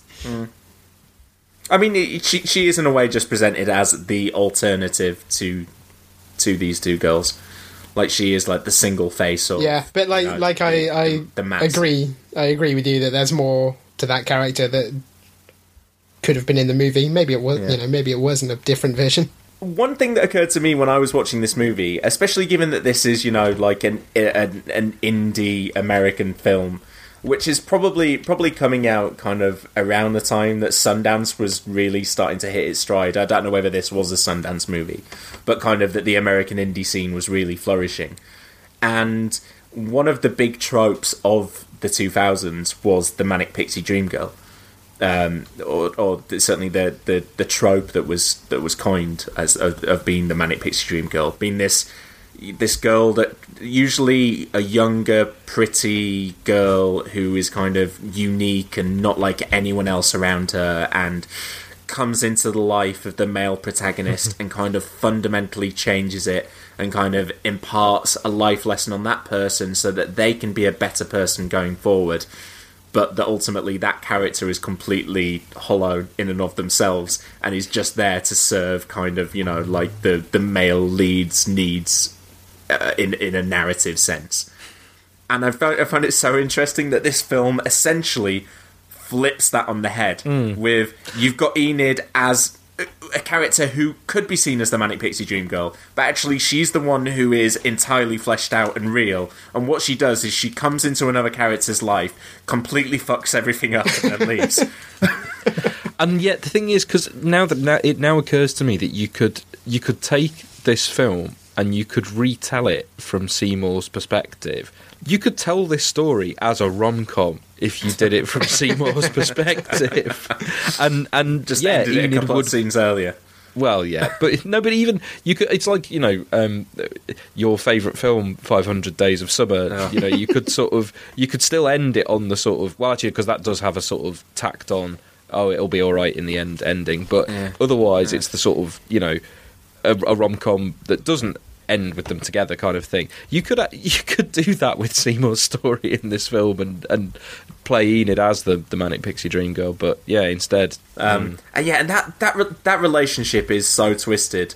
But it's I, I, it's interesting because it's sort of I think before that point. I mean, I think the film plays with the fact that that comes as such a shock because you know up to that point you never get a sense of oh here's a slightly weird potentially creepy relationship between an older man and a teenage girl because it's not how the relationship is played and i think the film deliberately unsettles you by sending it that way all of a sudden Um, well, what did you guys think of the performances? Um, because I, I mean, I think probably like I mean, Steve Buscemi's great. Steve Buscemi, though, for me is a kind of like he's a character actor who, despite being so distinctive, is just remarkably chameleon esque, both in appearance and in performance.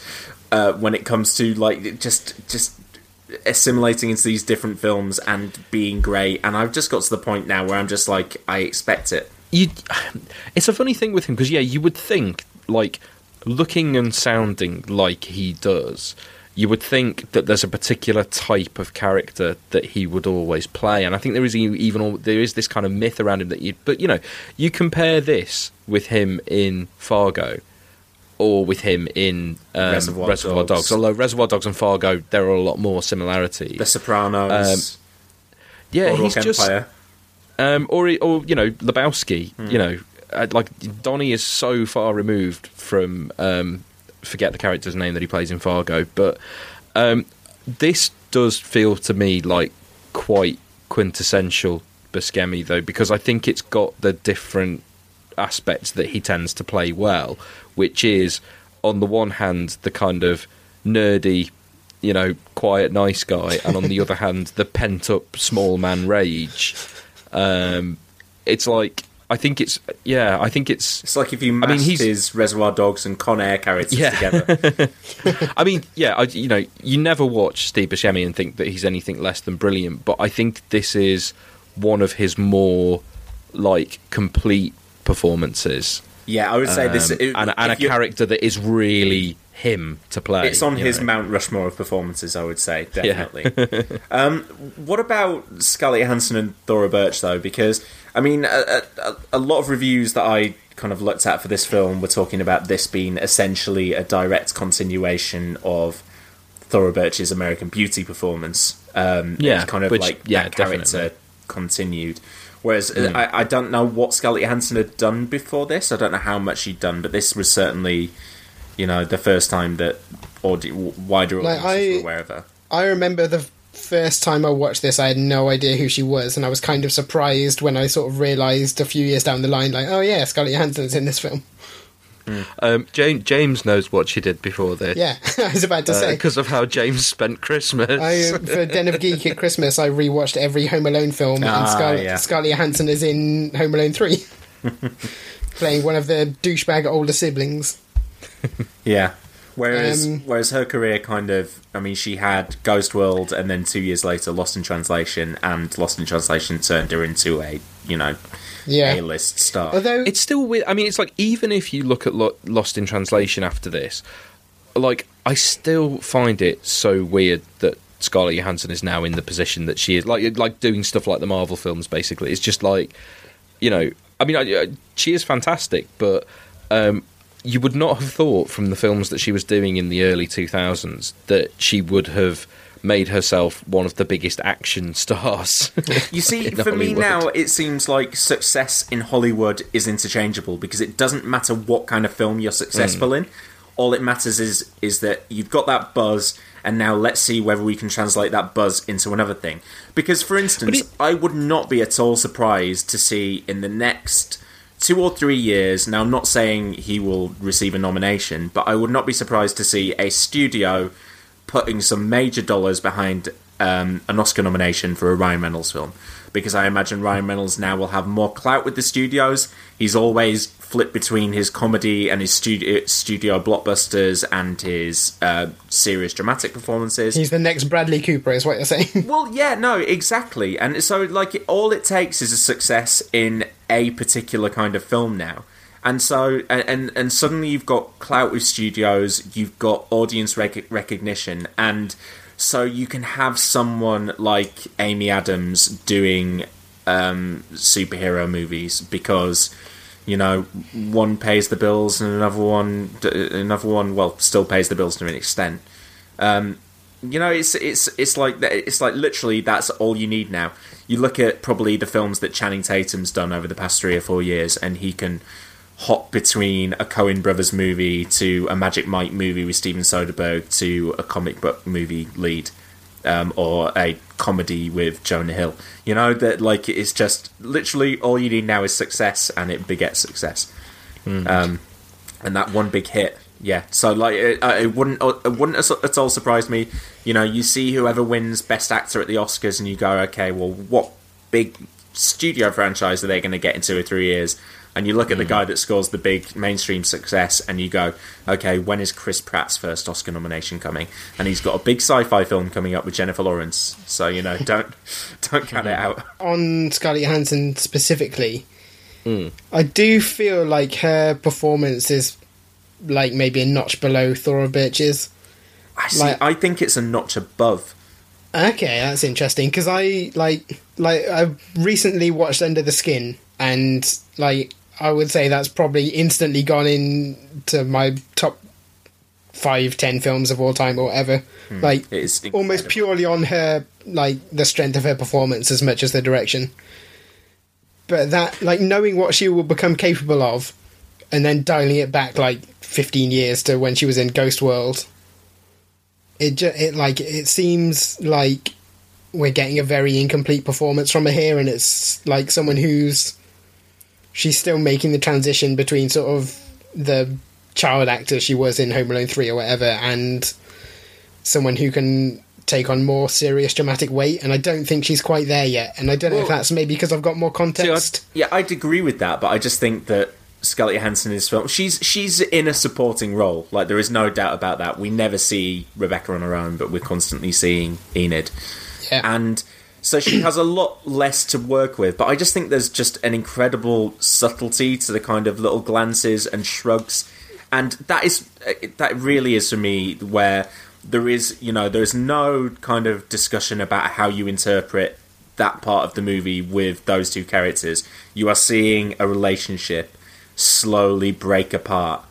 And I feel like Thora Birch's character is kind of unaware that it's happening until it all blows up at the end. Whereas, like, Rebecca is the character who for me, you kind of get most of that from. From it's her, it's her responses to what Rebecca's uh, to what Enid's saying. Like, kind of Enid says something and she goes, "Mhm, I, "I guess." It's like, oh, I'm not going to argue with that you here, but I'm clearly showing that I don't agree, or just like little shrugs she gives, or little. I, I just think it's a, a really a really nice, subtle performance that Scarlett Johansson does a lot of good work with. Um, that it's just, but it's just not flashy. And I'm not saying it's her at the height of her powers, but I think for the role she was given, she was she was like really pretty good. Whereas uh, Thora Birch, I think it probably. I probably think it is fair to say that it seems like a continuation of her American Beauty character, and uh, you know that that I mean, may it's not be- as- that maybe it's not a as good. slight reflection on her. It's not as good as American Beauty in that sense, though, is it? In Like- what sense? Well, American Beauty is like it's a better performance from her and a, a more complete one, whereas this feels like a kind of riff on she played that character there, so here's a version of it here.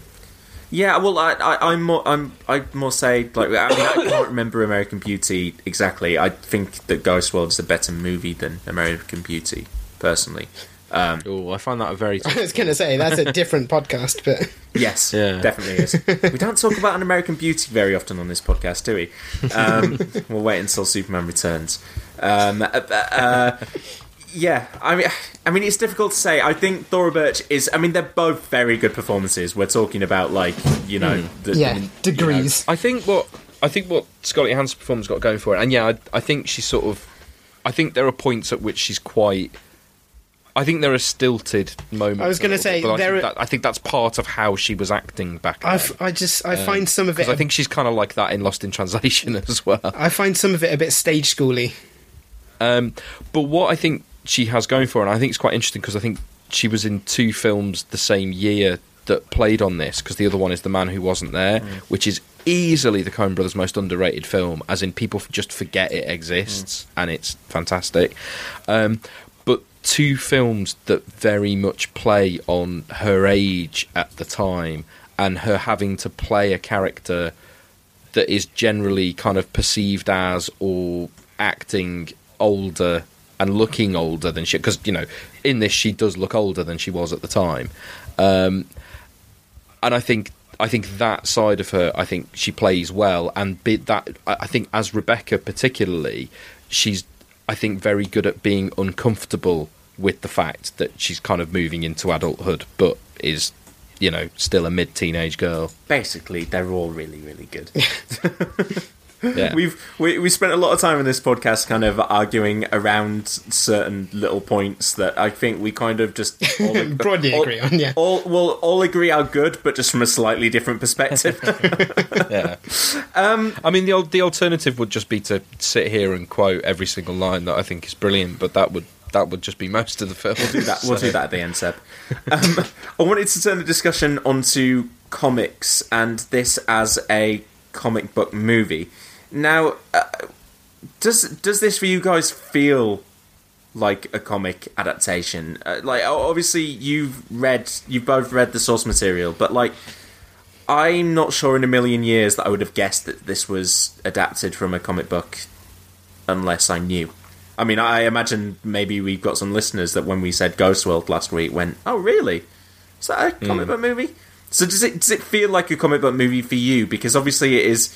It's so far removed from most of the stuff we cover on this podcast normally, um, but obviously it still does have. It still is coming from that source. There is okay. There is a thing here, which is that the comics that this draws on were specifically influenced by like the kind of films that Ghost World is.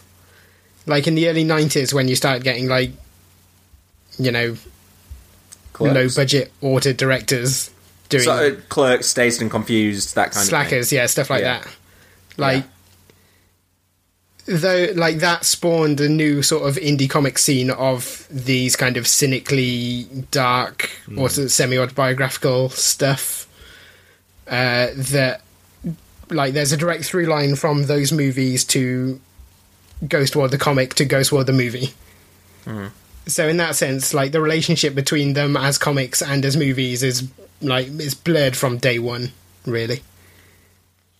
Because like the like these type of comics didn't exist in the eighties. It you know it directly came out of that cinema cinematic scene.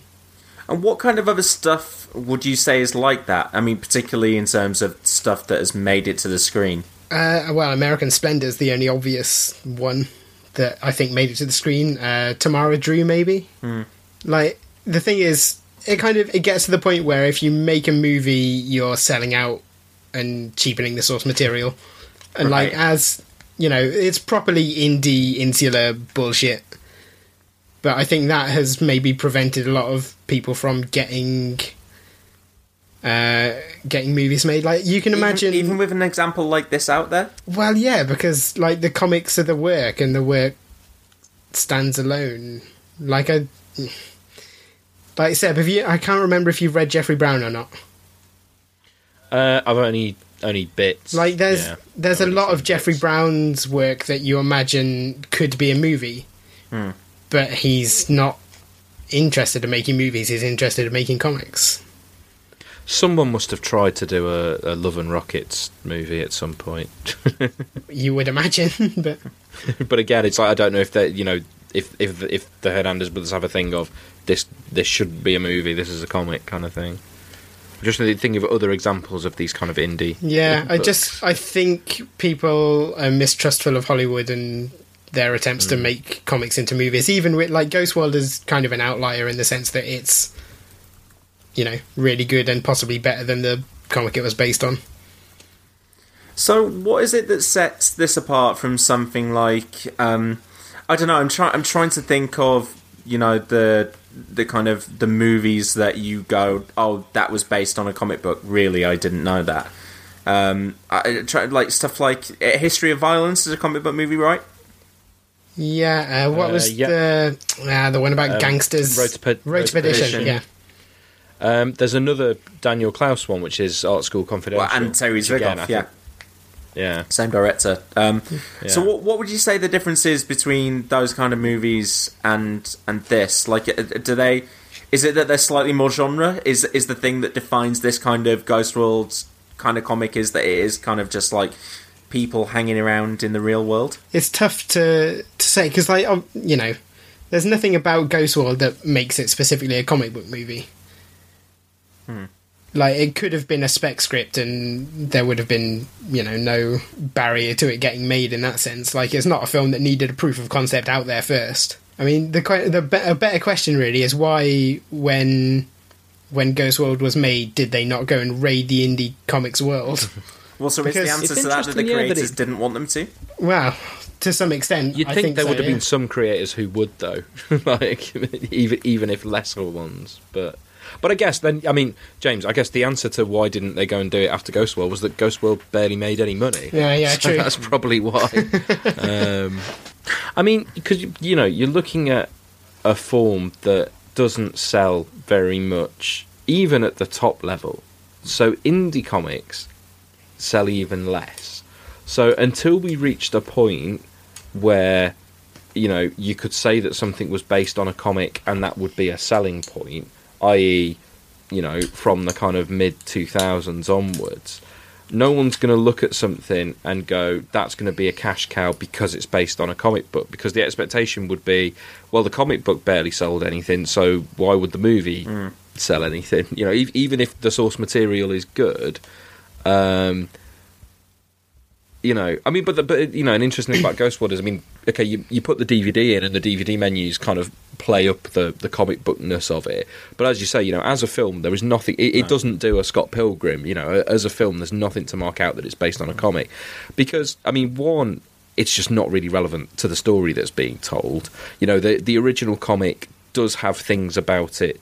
You know, I'm, I'm not going to say the original comic is something that it doesn't matter that it's a comic because it is a lot of it is told in a, a comicsy way, but really, there's nothing about the story itself that needs to be told as a comic. Well- and so there's no reason for the film to self-identify as such. Could I take a leap know. then and say so? The one thing that I kept coming back to when I was, you know, researching this film was that people were saying that that basically Ghost World had had to invent the Seymour narrative to have a structure to hang the film around. So is it maybe that these comics tend to not really have conventional narrative structures so that they Well, yeah, I don't mean, lend themselves immediately to adaptation? You know, it, it's in, it, there is not a ready-made film to be made there.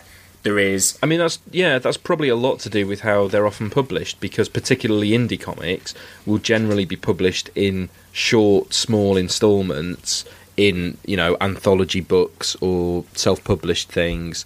Um, and you know, so even if something does eventually become a longer work, like Ghost World did, you know, the, the book of Ghost World is a collection of short stories that were published in an anthology title that Daniel Clowes did.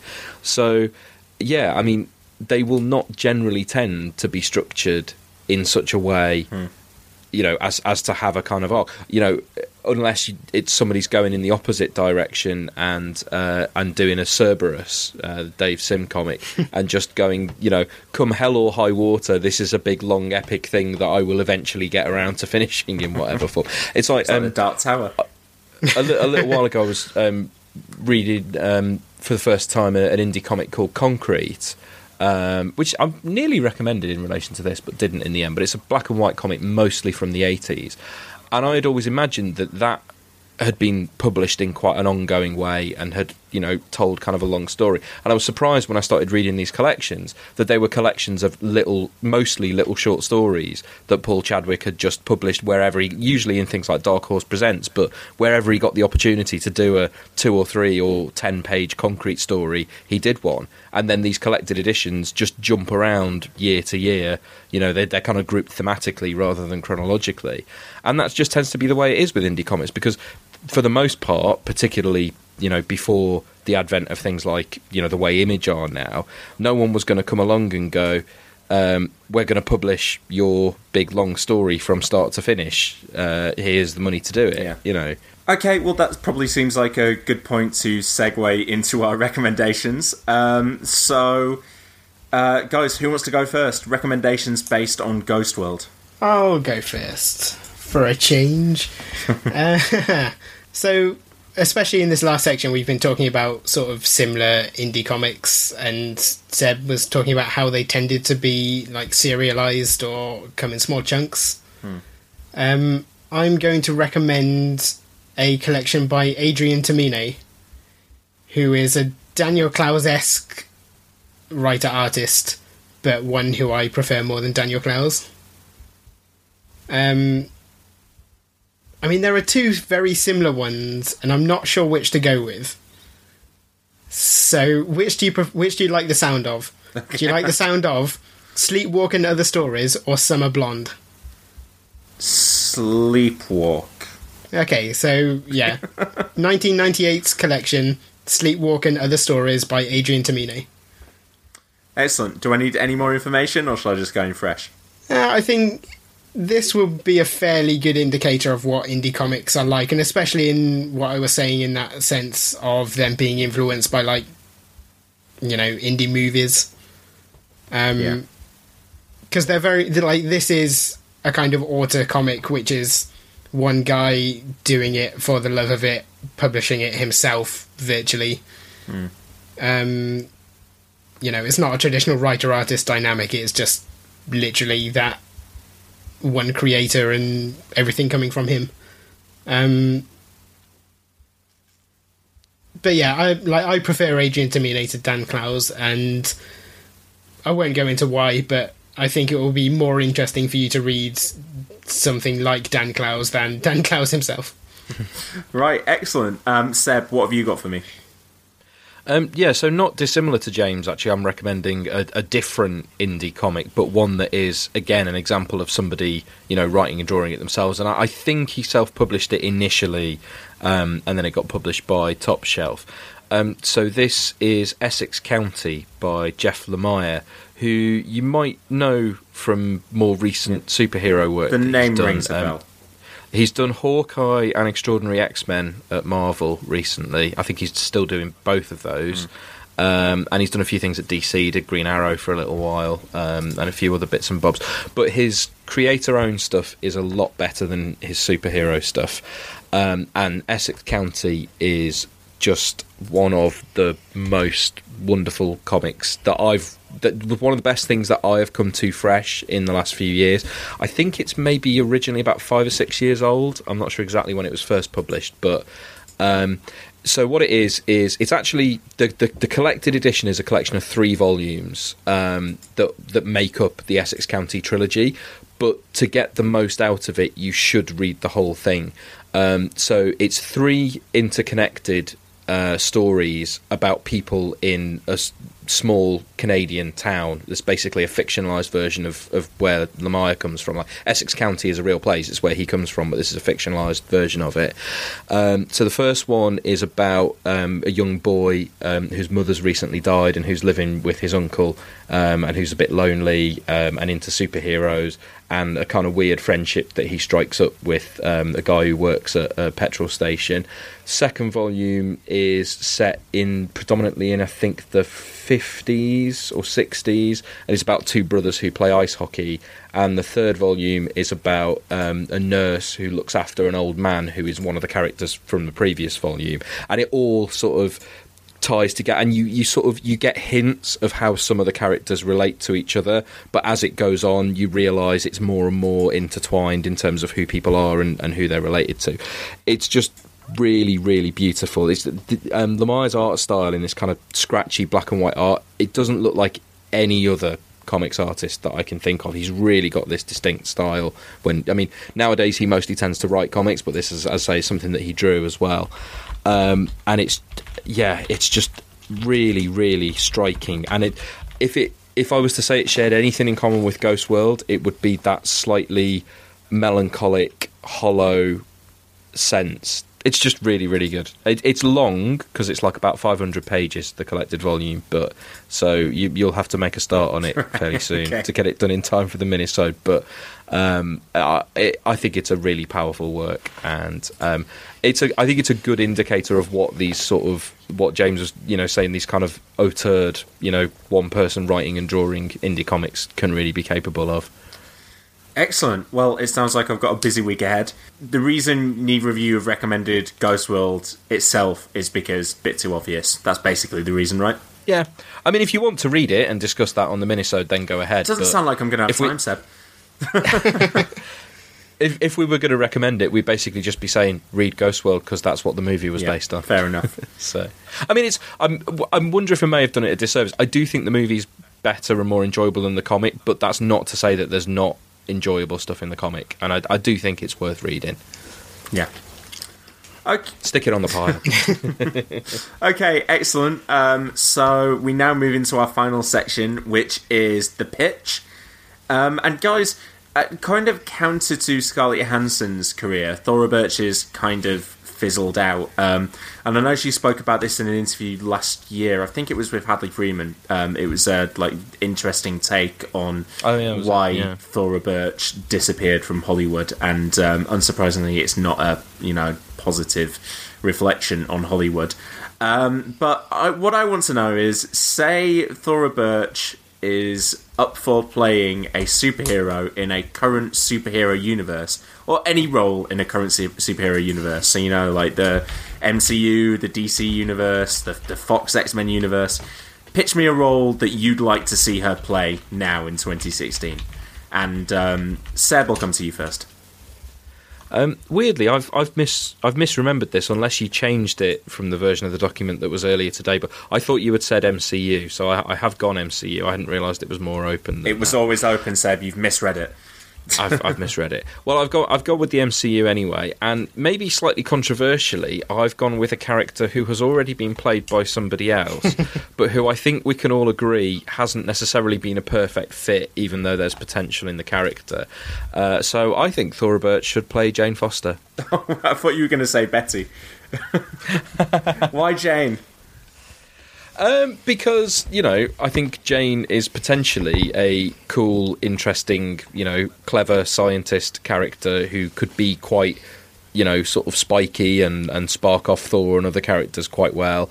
Um, I just don't think that potential has been brilliantly utilised by Natalie Portman Don't get me so wrong. far. I think Natalie Portman could do that. I think she has chosen not to care. I just think she's yeah. I, th- I think the thing is Nat- Natalie Portman does not really care about playing Jane Foster for whatever reason, and so.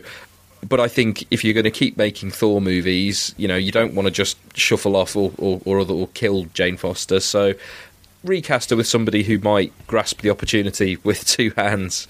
Um, and it would also putting her in the MCU would be a good opportunity for her to run into Scarlett Johansson again. Yeah, that would be delightful. They can compare notes on their careers.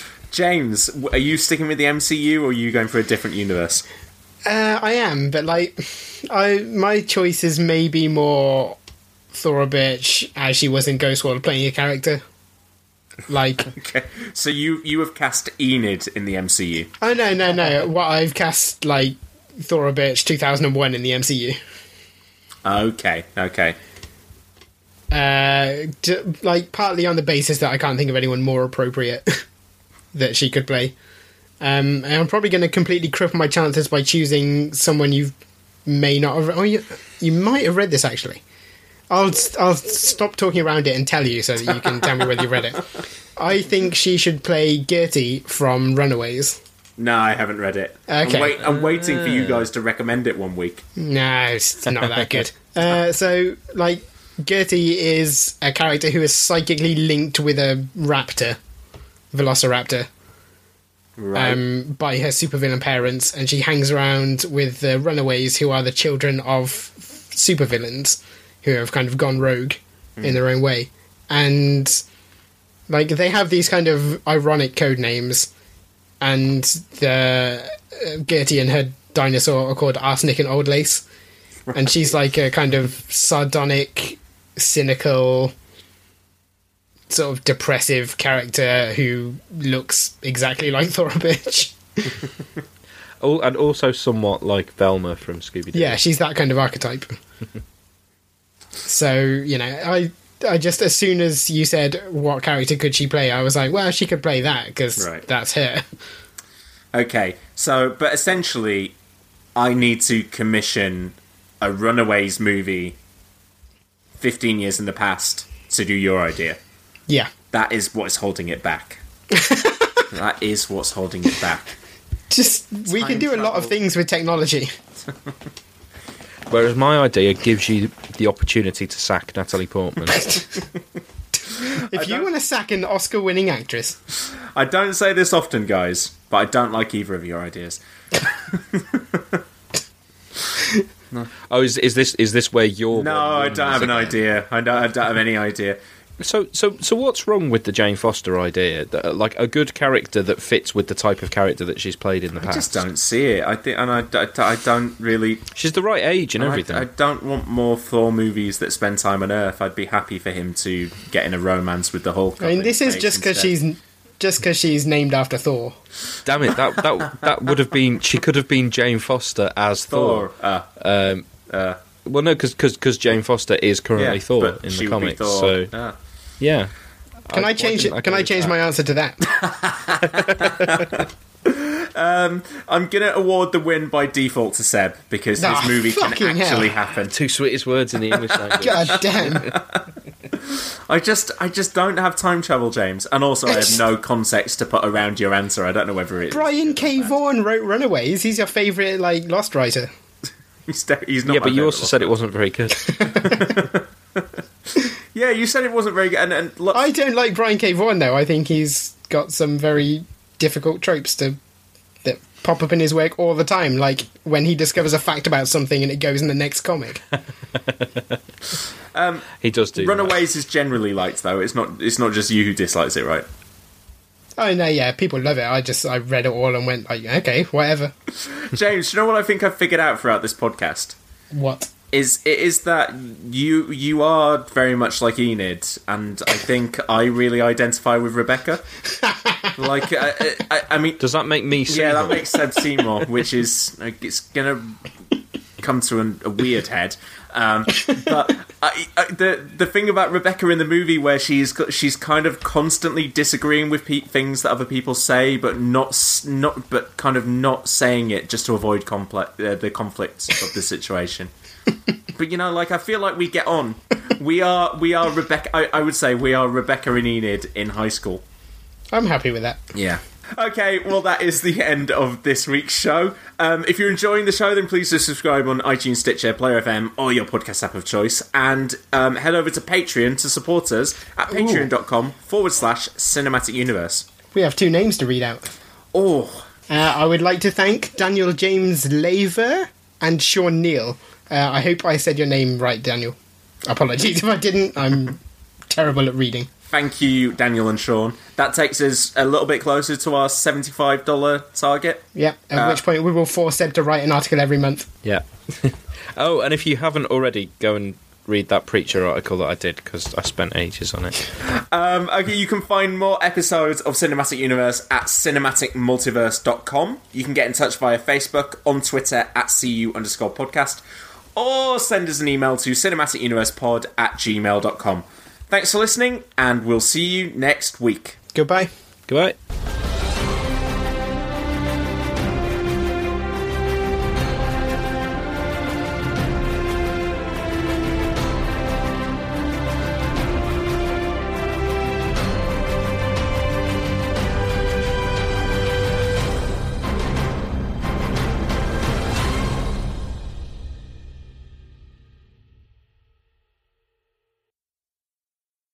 You will give the people of Earth an ideal to strive towards. They will race behind you. They will stumble. They will fall. But in time, they will join you in the sun, Kal. In time, you will help them accomplish wonders. Cinematic Universe returns in two weeks' time with Man of Steel. Mom deserves the best, and there's no better place to shop for Mother's Day than Whole Foods Market. They're your destination for unbeatable savings, from premium gifts to show-stopping flowers and irresistible desserts. Start by saving 33% with Prime on all body care and candles. Then get a 15-stem bunch of tulips for just $9.99 each with Prime. Round out Mom's menu with festive rosé, irresistible berry chantilly cake, and more special treats. Come celebrate Mother's Day at Whole Foods Market. When you need mealtime inspiration, it's worth shopping Kroger, where you'll find over 30,000 mouthwatering choices that excite your inner foodie. And no matter what tasty choice you make, you'll enjoy our everyday low prices, plus extra ways to save, like digital coupons worth over $600 each week. You can also save up to $1 off per gallon at the pump with fuel points. More savings and more inspiring flavors make shopping Kroger worth it every time. Kroger, fresh for everyone. Fuel restrictions apply.